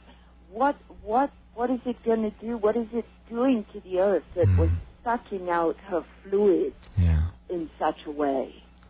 well that's I just have this intuition that that with just sucking out the earth's body fluids, uh, be it blood, you Hmm. know, That's the way I Ah. that's the way I feel about it too, Joanna. That's the way I feel about it. And that's it's amazing. Well, all right. Well, look, let's uh, let's take another short break here, um, and we'll come uh, we'll come back in a few minutes. I need to take a breather anyway and get some water after that one. Okay, me too. and uh, um, all right, uh, I'm gonna play. We're gonna have a blast from the past here, okay, Joanna?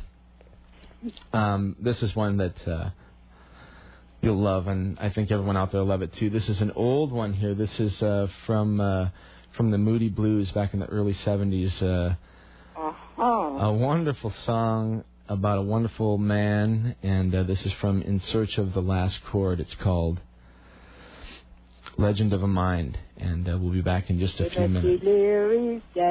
No, no, no, no. You got it, Joanna. Back in a few. Radio Orbit KOPN. On vinyl, no less. Timothy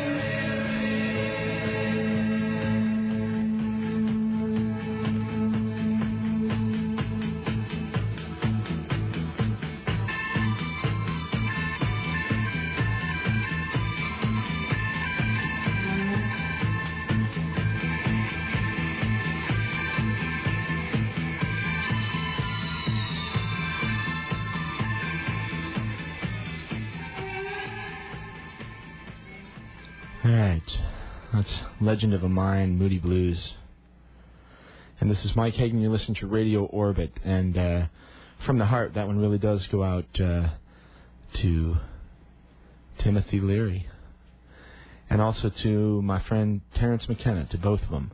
Uh, I would not have appreciated Tim's work were it not for Terence, probably.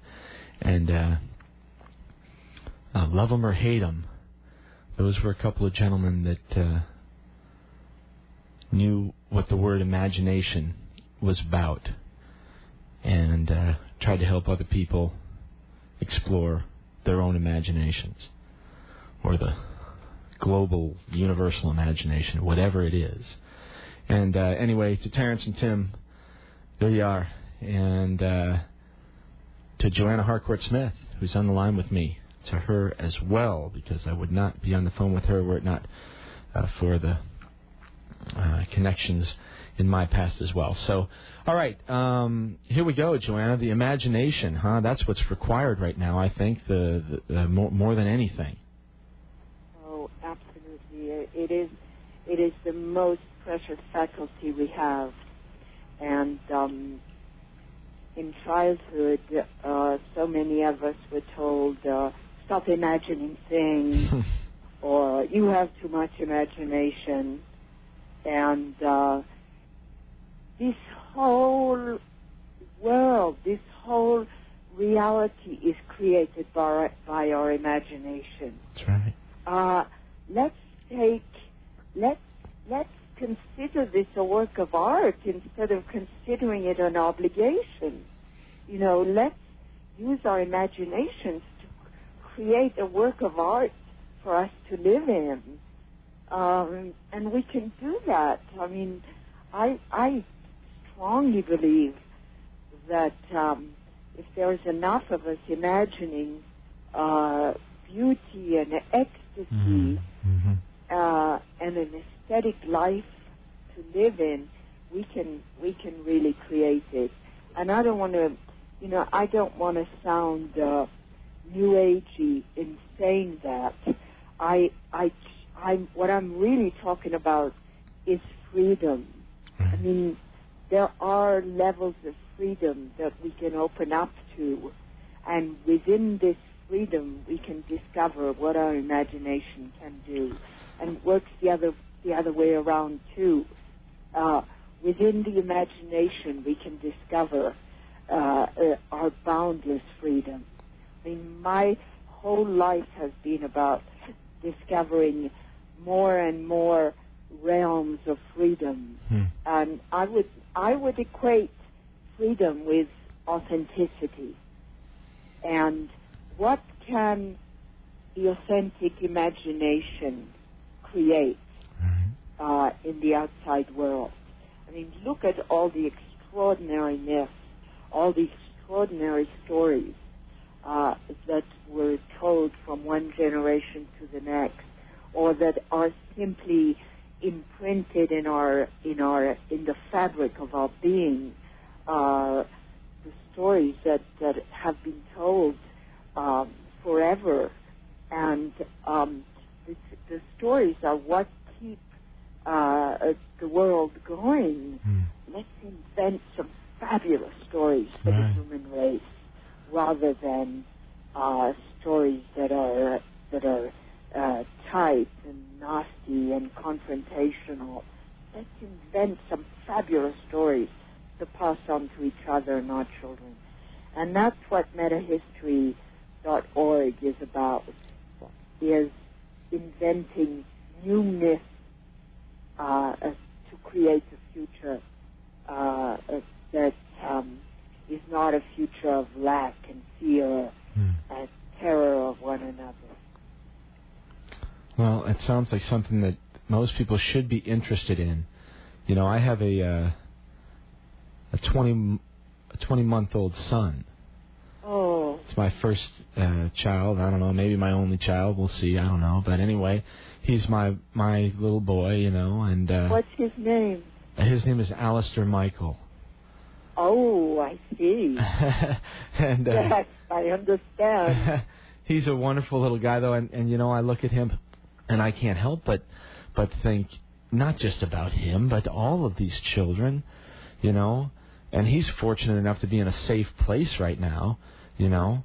And and and I'm fortunate enough to be a father in a safe place right now you know? Yeah. and I and and I keep thinking we cannot take this for granted you know? We have we, we don't have the excuse. We don't have the excuse of being, you know, uh, you know, an abandoned child in in the Sri Lankan, you know, marsh where we have no no hope to do something positive. We we're the ones that have to do it. Who's el the other? No, who else is going to do it? Absolutely, absolutely. So anyway, uh, gosh, this stuff So- just gets me. So well, that you know, I'm, and I'm sorry to get off track, but uh, gosh, I get thinking about the kids, and it just drives me batty. And I can't. I, it's very difficult to start. And that's one of the problems, I think, Joanna, is that when you get to the the core of what's really happening on this planet, it is as ugly as ugly gets. don't you know? Uh, be very careful the stories you tell Alistair Michael, Mm. because Alistair Michael is a clean, a clean slate, Yeah. and the stories you tell him will be the threads that he will enact in his life. You Mm. know, Mm-hmm. so just uh, just encourage his imagination. I will. Yeah, and safety is the number one thing. But we can't encu- encourage safety by killing other people. Oh, I couldn't. I, I couldn't agree with you more. I couldn't agree with you more. it's insane. It is That insane. is insanity. Yeah, yeah, and it eventually, it, it, it, even from a practical standpoint, it, it, it it's it's it's something that eventually will come back and make you unsafe, even if you look at it completely empirically. You know, the whole thing is insane from top to bottom, everywhere you look at it. So, well, so we have to. So what we have to do, uh, as you mentioned and as we've been talking about, is leapfrog these ideas, forward escape, uh, and uh, um, and and build a new mythology, a new story, and the best story wins. I agree with you. Well, you know, You know, the best Right. story wins. Let's write the best one, and and the that's best, exactly. And let's not take for granted that the story is already written. right. Let's know that each one of us is part of the story of humanity. Mm. And how do you want to write your thread of the story of this human, uh, this human basket? You know, not the human race, Wow. the human basket. Right, that's a great metaphor.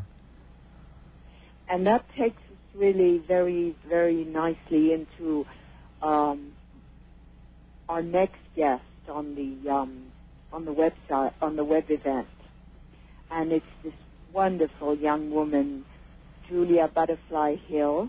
Mm-hmm. Oh yeah. What a wild what a wild story she has. Tell tell tell the audience her story. That's this is, this is unbelievable. Oh, she is so brave. She is so brave.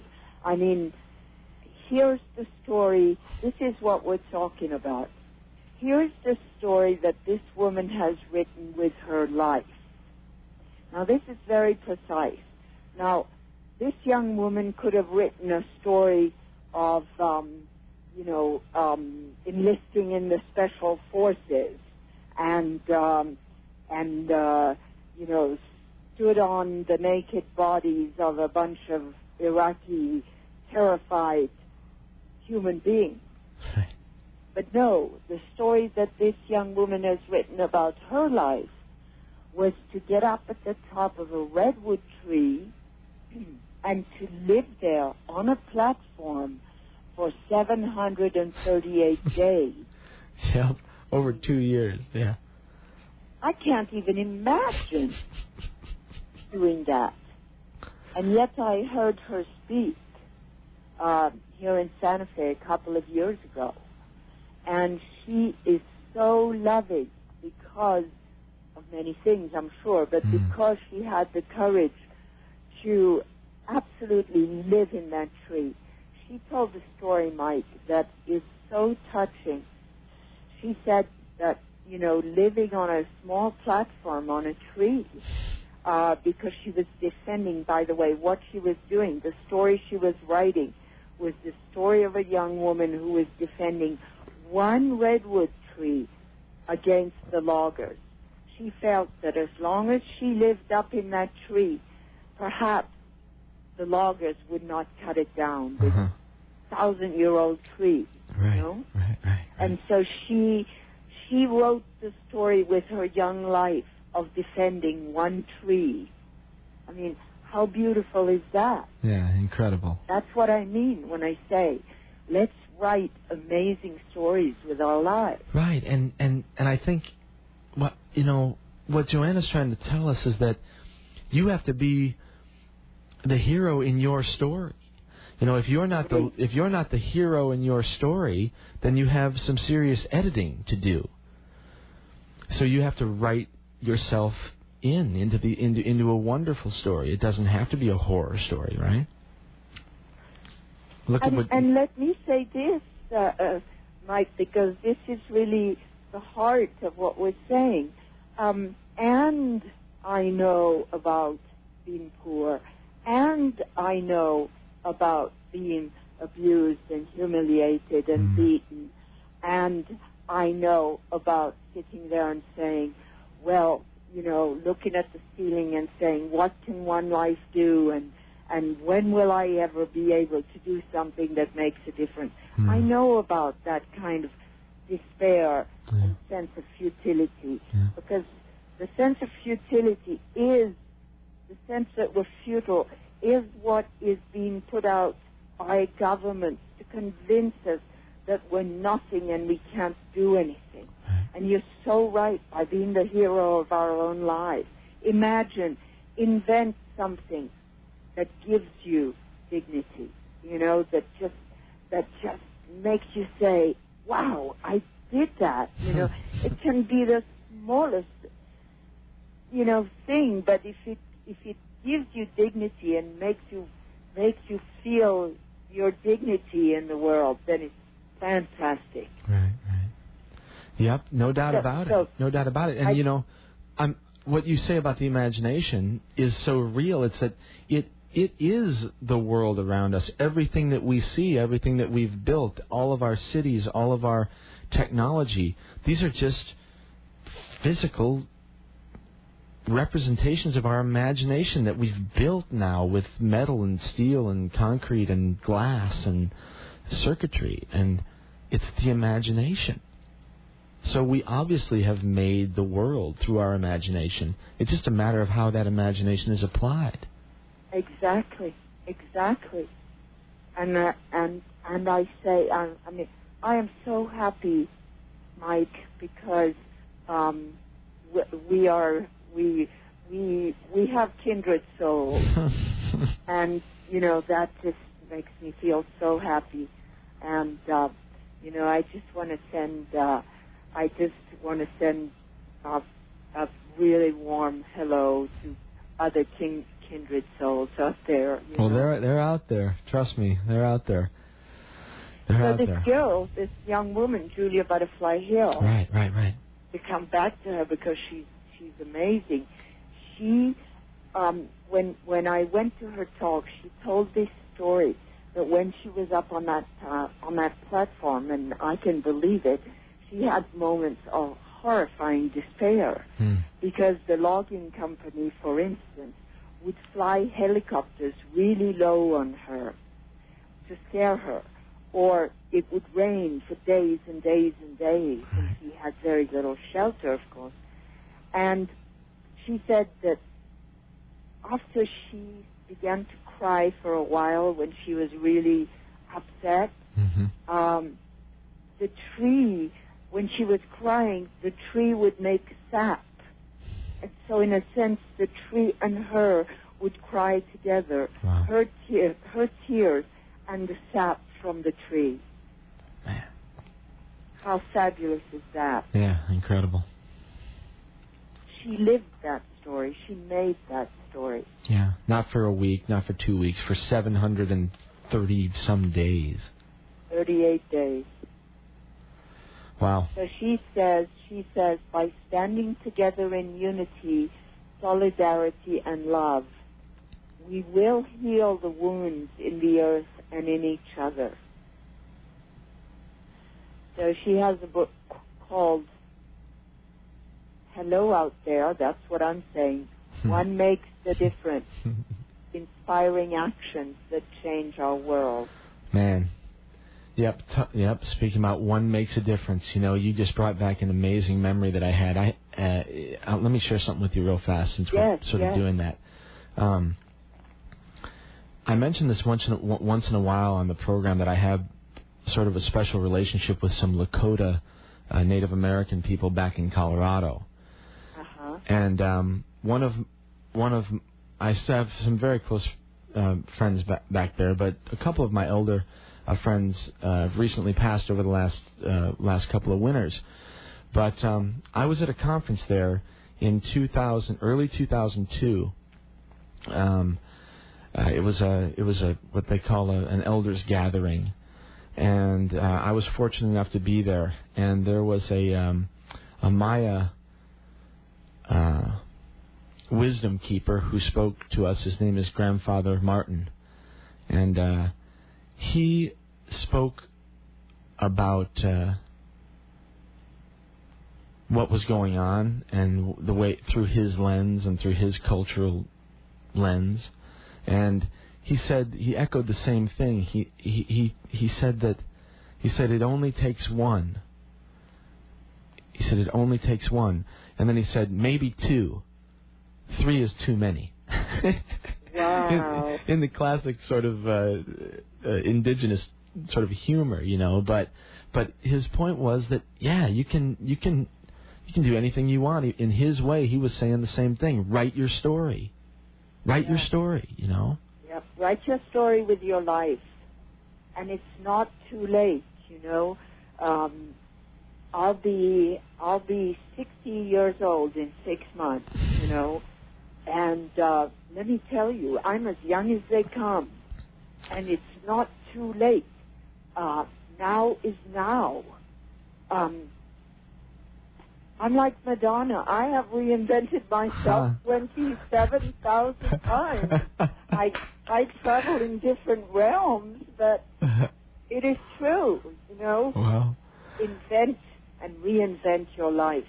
That's right. I tell you what, and and if you and if you don't believe her, go uh, go over to my website and then go click over to hers and go take a look at lovely Joanna. She's just absolutely beautiful to this day, as she's Ah, always been. thank so. you. Yeah, no doubt. So, anyway, all right. So who else? Let's see. We get let's let's talk about one or two more guests, and then we'll take a break, uh, and we'll come back um, uh, and do some more. So let's see who else. John's going to be there too. John Lash right. is going to be there as well, right? Well, we we arrive here to um, my beloved um, partner, um, our partner in time. Um, we are no, we were lovers and we were married, and uh, now we we are, so to speak, divorced. But we've been. Um, I divorced him in a fit of in a fit of rage, but um, I absolutely adore him, and we are partners in uh, in our work, and um, we have created this website together. We're very lucky. We're very blessed. We we are being um, um, supported by a foundation called the Marion Foundation, and John is a brilliant, Huh. brilliant man um, with um, great heart, um, and uh, he is a fantastic writer. He's a very deeply dedicated writer, and uh, he's a mythologist. And he has researched the feminine, uh, Sophia, Mary Magdalene, the feminine, and um, what he calls Gnosticism, which is which could also be called paganism, um, which uh, which is uh, the uh, I would say the religious enthusiasm that existed before Christianity, Right, right. The Gnostic, Um, right. the Gnostics, and he has researched the Gnostics like uh, I I believe like nobody else on this planet. Um, he's read the entire Nag Hammadi library uh, in Coptic, which was the language in which that um, that particular set of manuscripts were uh, written. Hmm. Those manuscripts that were found um, in uh, Palestine in Right, in Kumi- in- 1945. Right, in, at, at Nag Hammadi, right. Yep, yep. And he has read those texts Wow. and he interprets them. He tells a story that was written a long time ago uh, in a way um, that might be um, a real turning point to the future from the very from the buried past. Right, right. Um, and uh, he tells this story in a very tender way. And one of the one of the threads of the story um, is um, that one of our our problems is that we've brought the story that we need to be saved Hmm. so that we could be controlled.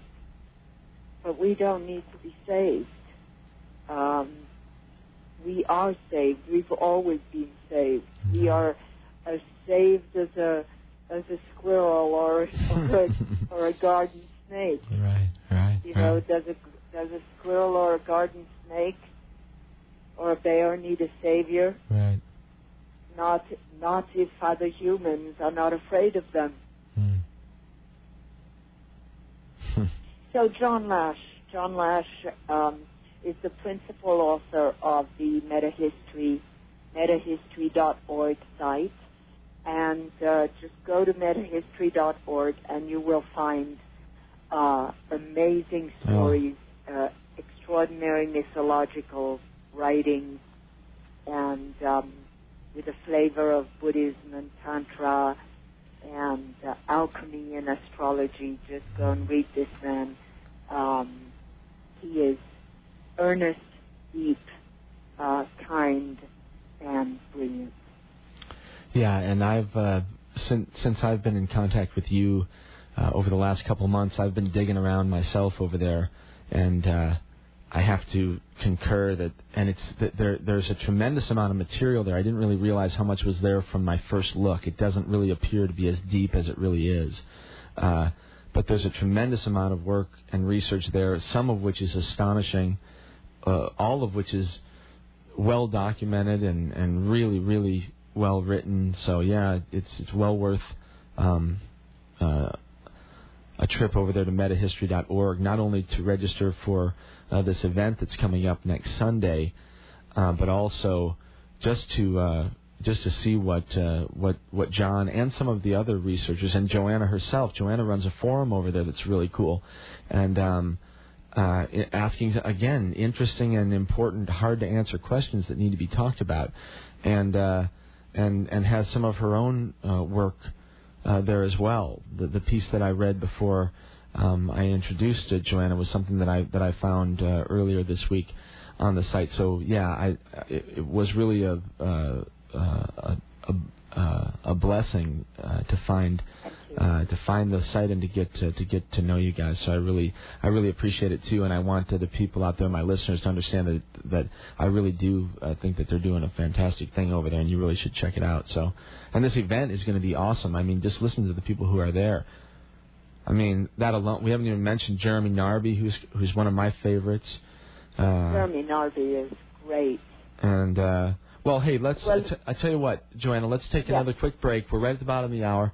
We'll um we'll come back and we'll talk about uh, Deena Metzger, Jeremy Narby, James O'Dea, who's another real cool guy. Um, and then I don't. Uh, Nina Nina Simons. Nina who, uh, Simons, yeah, yeah, yeah, co-founded yeah, the Bioneers yeah, uh, conference. yeah, yeah. One of the best things going on in in my view.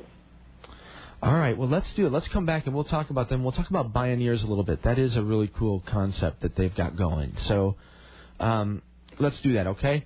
Go and get some munchies and some water or whatever. Right, and we've and, got. uh, uh, we'll meet again. all right, we'll meet again. We've got another. We're going to take. This is going to be pretty quick. I got about three minutes here, three and a half, and then um, we'll come back and we'll finish things off. We'll have about another 20 minutes to talk with Joanna Harcourt Smith. And uh, this is Mike Hagan, and you're listening to Radio Orbit on KOPN. In the meantime, uh, this is I'm in touch with your world. And I am.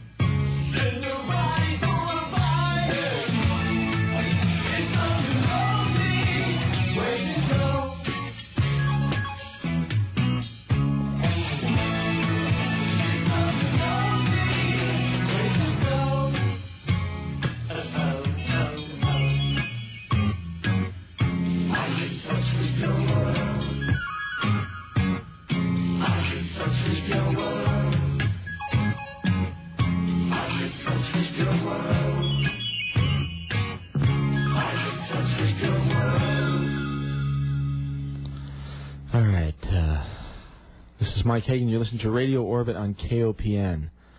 That was the Cars with I'm in Touch with Your World. And hey, uh, uh, before we uh, move along here, um, speaking of John Lash, uh, John has actually uh, agreed to be on the program. We haven't quite nailed down a date yet, uh, but I'm excited that at some point in the future, he's obviously quite busy and there's a lot going on, but we'll we'll we'll hopefully get a chance to talk with John and get a little bit uh, in depth of some of the stuff that Joanna is talking about uh, before the break there. So, all right, Joanna. Um, uh, let's see, where are we? I'm here. All right, good. You hanging in there with me? You bet. I know. Uh, and hey, having a great time. me too. And I want to thank you again so much. I've just uh, had a wonderful time. And I'm looking at the clock. I'm like, oh, we have 15 minutes, and I'm like, God, it's like the time goes too darn fast when you do these things. So, so we'll have to uh, we'll have to do it again in the future sometime. So, And you'll be back with Alistair Michael. oh my gosh, yeah. That's who counts. Those are the those the new people, the little people. That's right. And they have a tremendous thing going on. There's some amazing, amazing children uh, today uh, that I've that I've I've experienced in my own life. Uh, you know, not just stories. And I've seen kids. I'm seeing thing, things from children that are so hopeful and uh, so and so cool. I mean, just like uh, amazing, amazing kids, and I, I love it. So.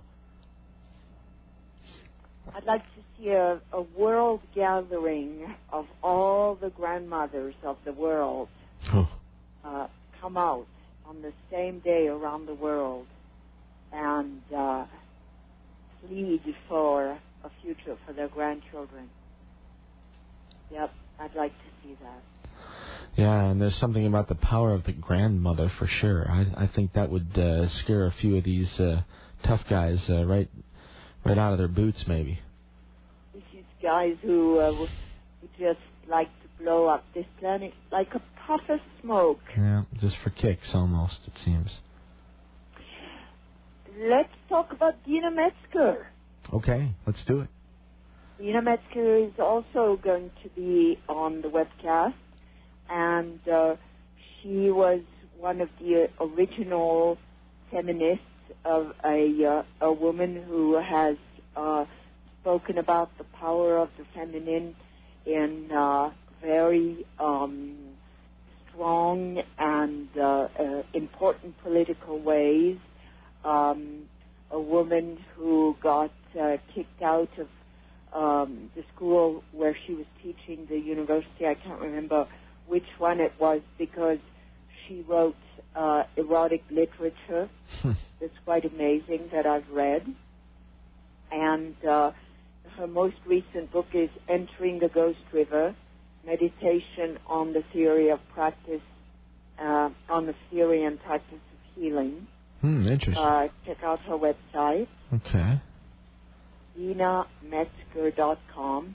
And you can check out all these people by going either to transradio.com um, or to metahistory.org or both and uh, clicking on the banner of Future Beyond History. Yep, and all that stuff is available through uh, my website as well. So there's lots of ways to get there.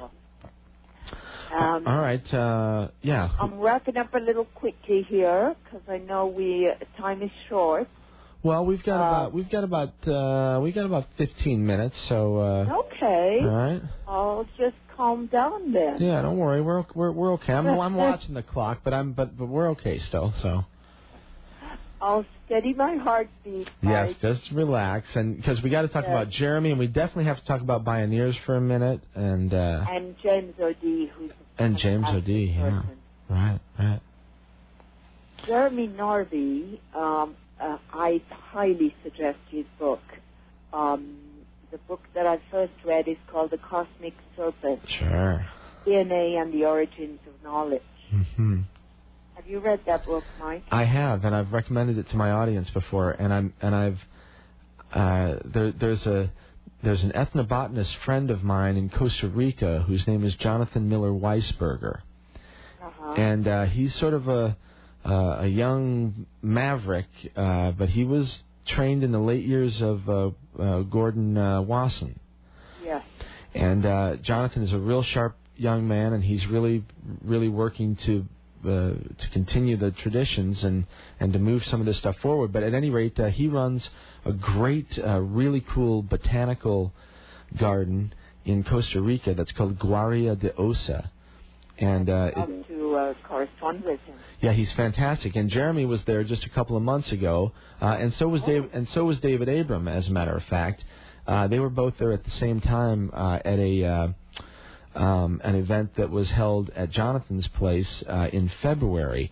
And I actually wanted to go to it, but but but uh, circumstances uh, didn't quite work out. So at any rate. Um, uh, uh, Jonathan is another uh, person who would fit perfectly into this uh, into this into this ever growing circle. So, Oh, I would love and you know, um, as I think of it, you know, um, I sent an email to uh, to my friend Barbara Tedlock, uh, uh, Dr. Barbara Tedlock, who's the the chair of anthropology at the State University of New York at Buffalo, who is now in New Mexico right now in Santa Fe, and uh, um, she uh, has written a wonderful book called The Woman in the Shaman's Body. And uh, it's all about the history of the feminine uh, side of shamanism, and it's a fantastic book. And she's uh, uh, she's a really really cool woman. And she was on my show just a couple weeks ago, and uh, she's another one. She's another one that just would would be such a, uh, a a good fit. It seems to me with some of the stuff that you guys are doing. Yes, yes. I hope uh, she and I can connect. Yeah, and I'll um I'm I'm gonna send her another note to sh- see if she has time to get to to do uh get involved in the webcast on next Sunday because that would be That would be great. that would be great. Very welcome. Okay, well Um, so Jeremy Narby has a new book out. It's called Intelligence in Nature, an inquiry into knowledge. Um, but you know, uh, I'll, I'll just say a couple of words to add to what you said to braid words that braid with what you said. You see, um, most of these people have something in common hmm, and that is uh, great respect for uh, indigenous people and indigenous traditions. I mean, not that we are not indigenous people, uh, but we are indigenous people who, in a certain way, and I'm sorry if this sounds like a judgment, but we are indigenous people who, in some ways, we most of us are European indigenous people who have lost our way hmm, I can agree with that. and who have forgotten uh, the most important stories of our species. And so that's why um, I welcome people who have um, studied the intelligence of the indigenous people who still remember their stories Yeah, well I, and who have the thread of uh, shamanism. Sh- Shamanism, shamanism is just about people. It's just people who have taken on the responsibility to help other people heal by facilitating in them the interpretation of the gods. I mean, each one of the, us has our own interpretation of the gods, of the mystery, of the of what we don't understand, and it's okay for us to formulate that interpretation for ourselves. But sometimes we need medicine doctors or shamans, uh, women and men, to give us permission to interpret the divine for Hmm. ourselves. wow. I've never heard it quite described like that. That's a wonderful description of of the shaman, of what a shaman does. Just an interpreter. Just an interpreter. Giving you permission to become an interpreter. Hmm. Yeah. Yeah, that's quite quite an empowering way to look at it. I like it. Good. All right. Um, so Jeremy, yeah, I've been a big fan of his as well for a long time, and I think that he'll, he'll be a great uh, addition to the to the lineup. Then we've got uh, James O'Dea. Well, James O'Dea, I just absolutely love him. Uh, this man is the president of um, um, the Institute of Noetic Sciences, Right, right. which is, you know, I admire, uh, you know, go to noetic.org. These people um, are dedicated to uh, study what is called the paranormal. Um, you know, paranormal or is just, in, in my opinion, uh, other frequencies of reality that are not accepted by the consensus reality. Right, I agree. I think Edgar Mitchell, uh, one of our former moonwalking astronauts, is is involved over there uh, as well, and.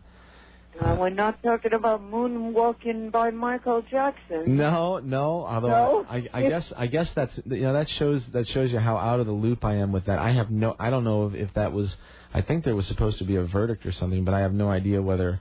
Uh, oh, what's that? I think, but I maybe I'm wrong. I don't I don't know, but you I know, know. I, I I hope I hope that uh, I hope that that the truth is the truth. That's all. Yeah, I know what you mean. So you know, but it, it as far as I'm concerned, most of it. little boy, Oh yeah, yeah, and then we could Yeah. yeah we could talk about that stuff too. You know when right? we talk about the nasty side of things. So, but uh, at any rate, the stuff that's going to be going Oh. on next week is not going to be the nasty stuff. It's all of the ideas of, of, of what we've been talking about tonight. The the, the, the forward look at at an at, at an, an imaginative, uh, creative future. That's one that's that that, that that's uh, that looks good for for everybody, including ourselves and our own futures. Not to mention our children and our and our and our future grandchildren, et cetera, et cetera. Exactly, exactly. Well, on our last guest on the on the list, not because she's last, but because her name starts with an S, and alphabetical seems fair to me because they're all fabulous people. right. Is the co-executive director, co-founder of the Bioneers Hmm. uh, Conference, and um, so mm, some of you out there might know that every year uh, there is a conference in Marin County that lasts, I think, about five days, and that brings together um, a um, a group of visionaries um, that speak about the different um, science, ecology, um, agriculture, um, all kinds of all kinds of different um, forms of uh, of of biofuturism or futurism, um, and uh, so um, I was at that conference last October, and it was brilliant because 3,000 people come to this conference, and it's uh, you know I can speak from from my own perspective. Um, I'm was I'm not so interested in the speakers as in the fact that 3,000 people come together with uh, their hearts open to um, doing good things for the planet. Right. Right. And uh, that's really strong when 3,000 people come together for five days and uh, want to help. And so um, they have, um, uh, this conference has been going on since 1981. Um, go to the website uh, www.bioneers.org and you will see an amazing array of information uh, about uh, about what's going on and uh, about positive um, positive thinking and positive action on this planet. And Nina and her partner Kenny Ausubel created this conference, and it's growing every year. and people come with everything positive they can bring to that conference and just mingle together and give each other strength and heart uh, to continue in that way. All right. Well, there it is, you guys. Uh, I mean, what a what a what a group of people. Not to mention the fact that Joanna's involved in it. Alan Hutner, of course, who's uh, runs uh, Transitions Radio and has for a long, long time. I think for 20 years probably. Um, yeah. And uh, Elizabeth Rose. Uh, should mention her, I guess, Alan's as well. Wife. Yeah. So all Yeah. kinds of great people involved, and uh, Joanna came all the way from Spain to do it. Well, maybe not. Uh, that maybe that wasn't her only reason. I don't know. But oh no, that was that is the reason I came from Spain. all right. So to organize this first web event uh, to learn a lot about how to do it and who's out there and join will want to join with us. right. And I oh, want to wow. many of these. This is the fun part, you know, the collaboration and the finding, like you say, find the others, like we talked about at the beginning. Find the others. and that's what it's about. And and so uh, for everybody out there, you've been listening to this. This uh, uh, this event next Sunday may give you an opportunity to do something like that, to to find others that maybe think. The way you may be thinking, or maybe can express things the way that you never could, or maybe give you ideas that you never heard before, or maybe say stuff that you think is rubbish. Okay, but Absolutely. you know but uh but it's but it's worth a listen it's worth uh uh, uh an opportunity to uh to look at some new ideas because uh the name of the event is called uh our future beyond history weaving the strands of a luminous tapestry and that's you know it's quite uh, quite fitting because we do need a new story. We do need a new future beyond uh, the end of uh, this current history that we're uh, that we're living out right now, and and this is a great opportunity to uh, uh, to Weave take a our look. stories. Yeah, to weave our stories and to take take a look at some of these people that are weaving incredible stories of their own and setting wonderful examples too. You know. And um, and write to me. I I answer every email I get. Um, my email is joanna at metahistory.org, and um, my life uh, is about connection and connecting. And so write to me if you feel like it, and I will answer you. Maybe not in a few hours, but certainly in a few days Great. and uh, it feels so good. It's what uh, Mike said. It's fantastic. Find the others. Find the others, and I'm here.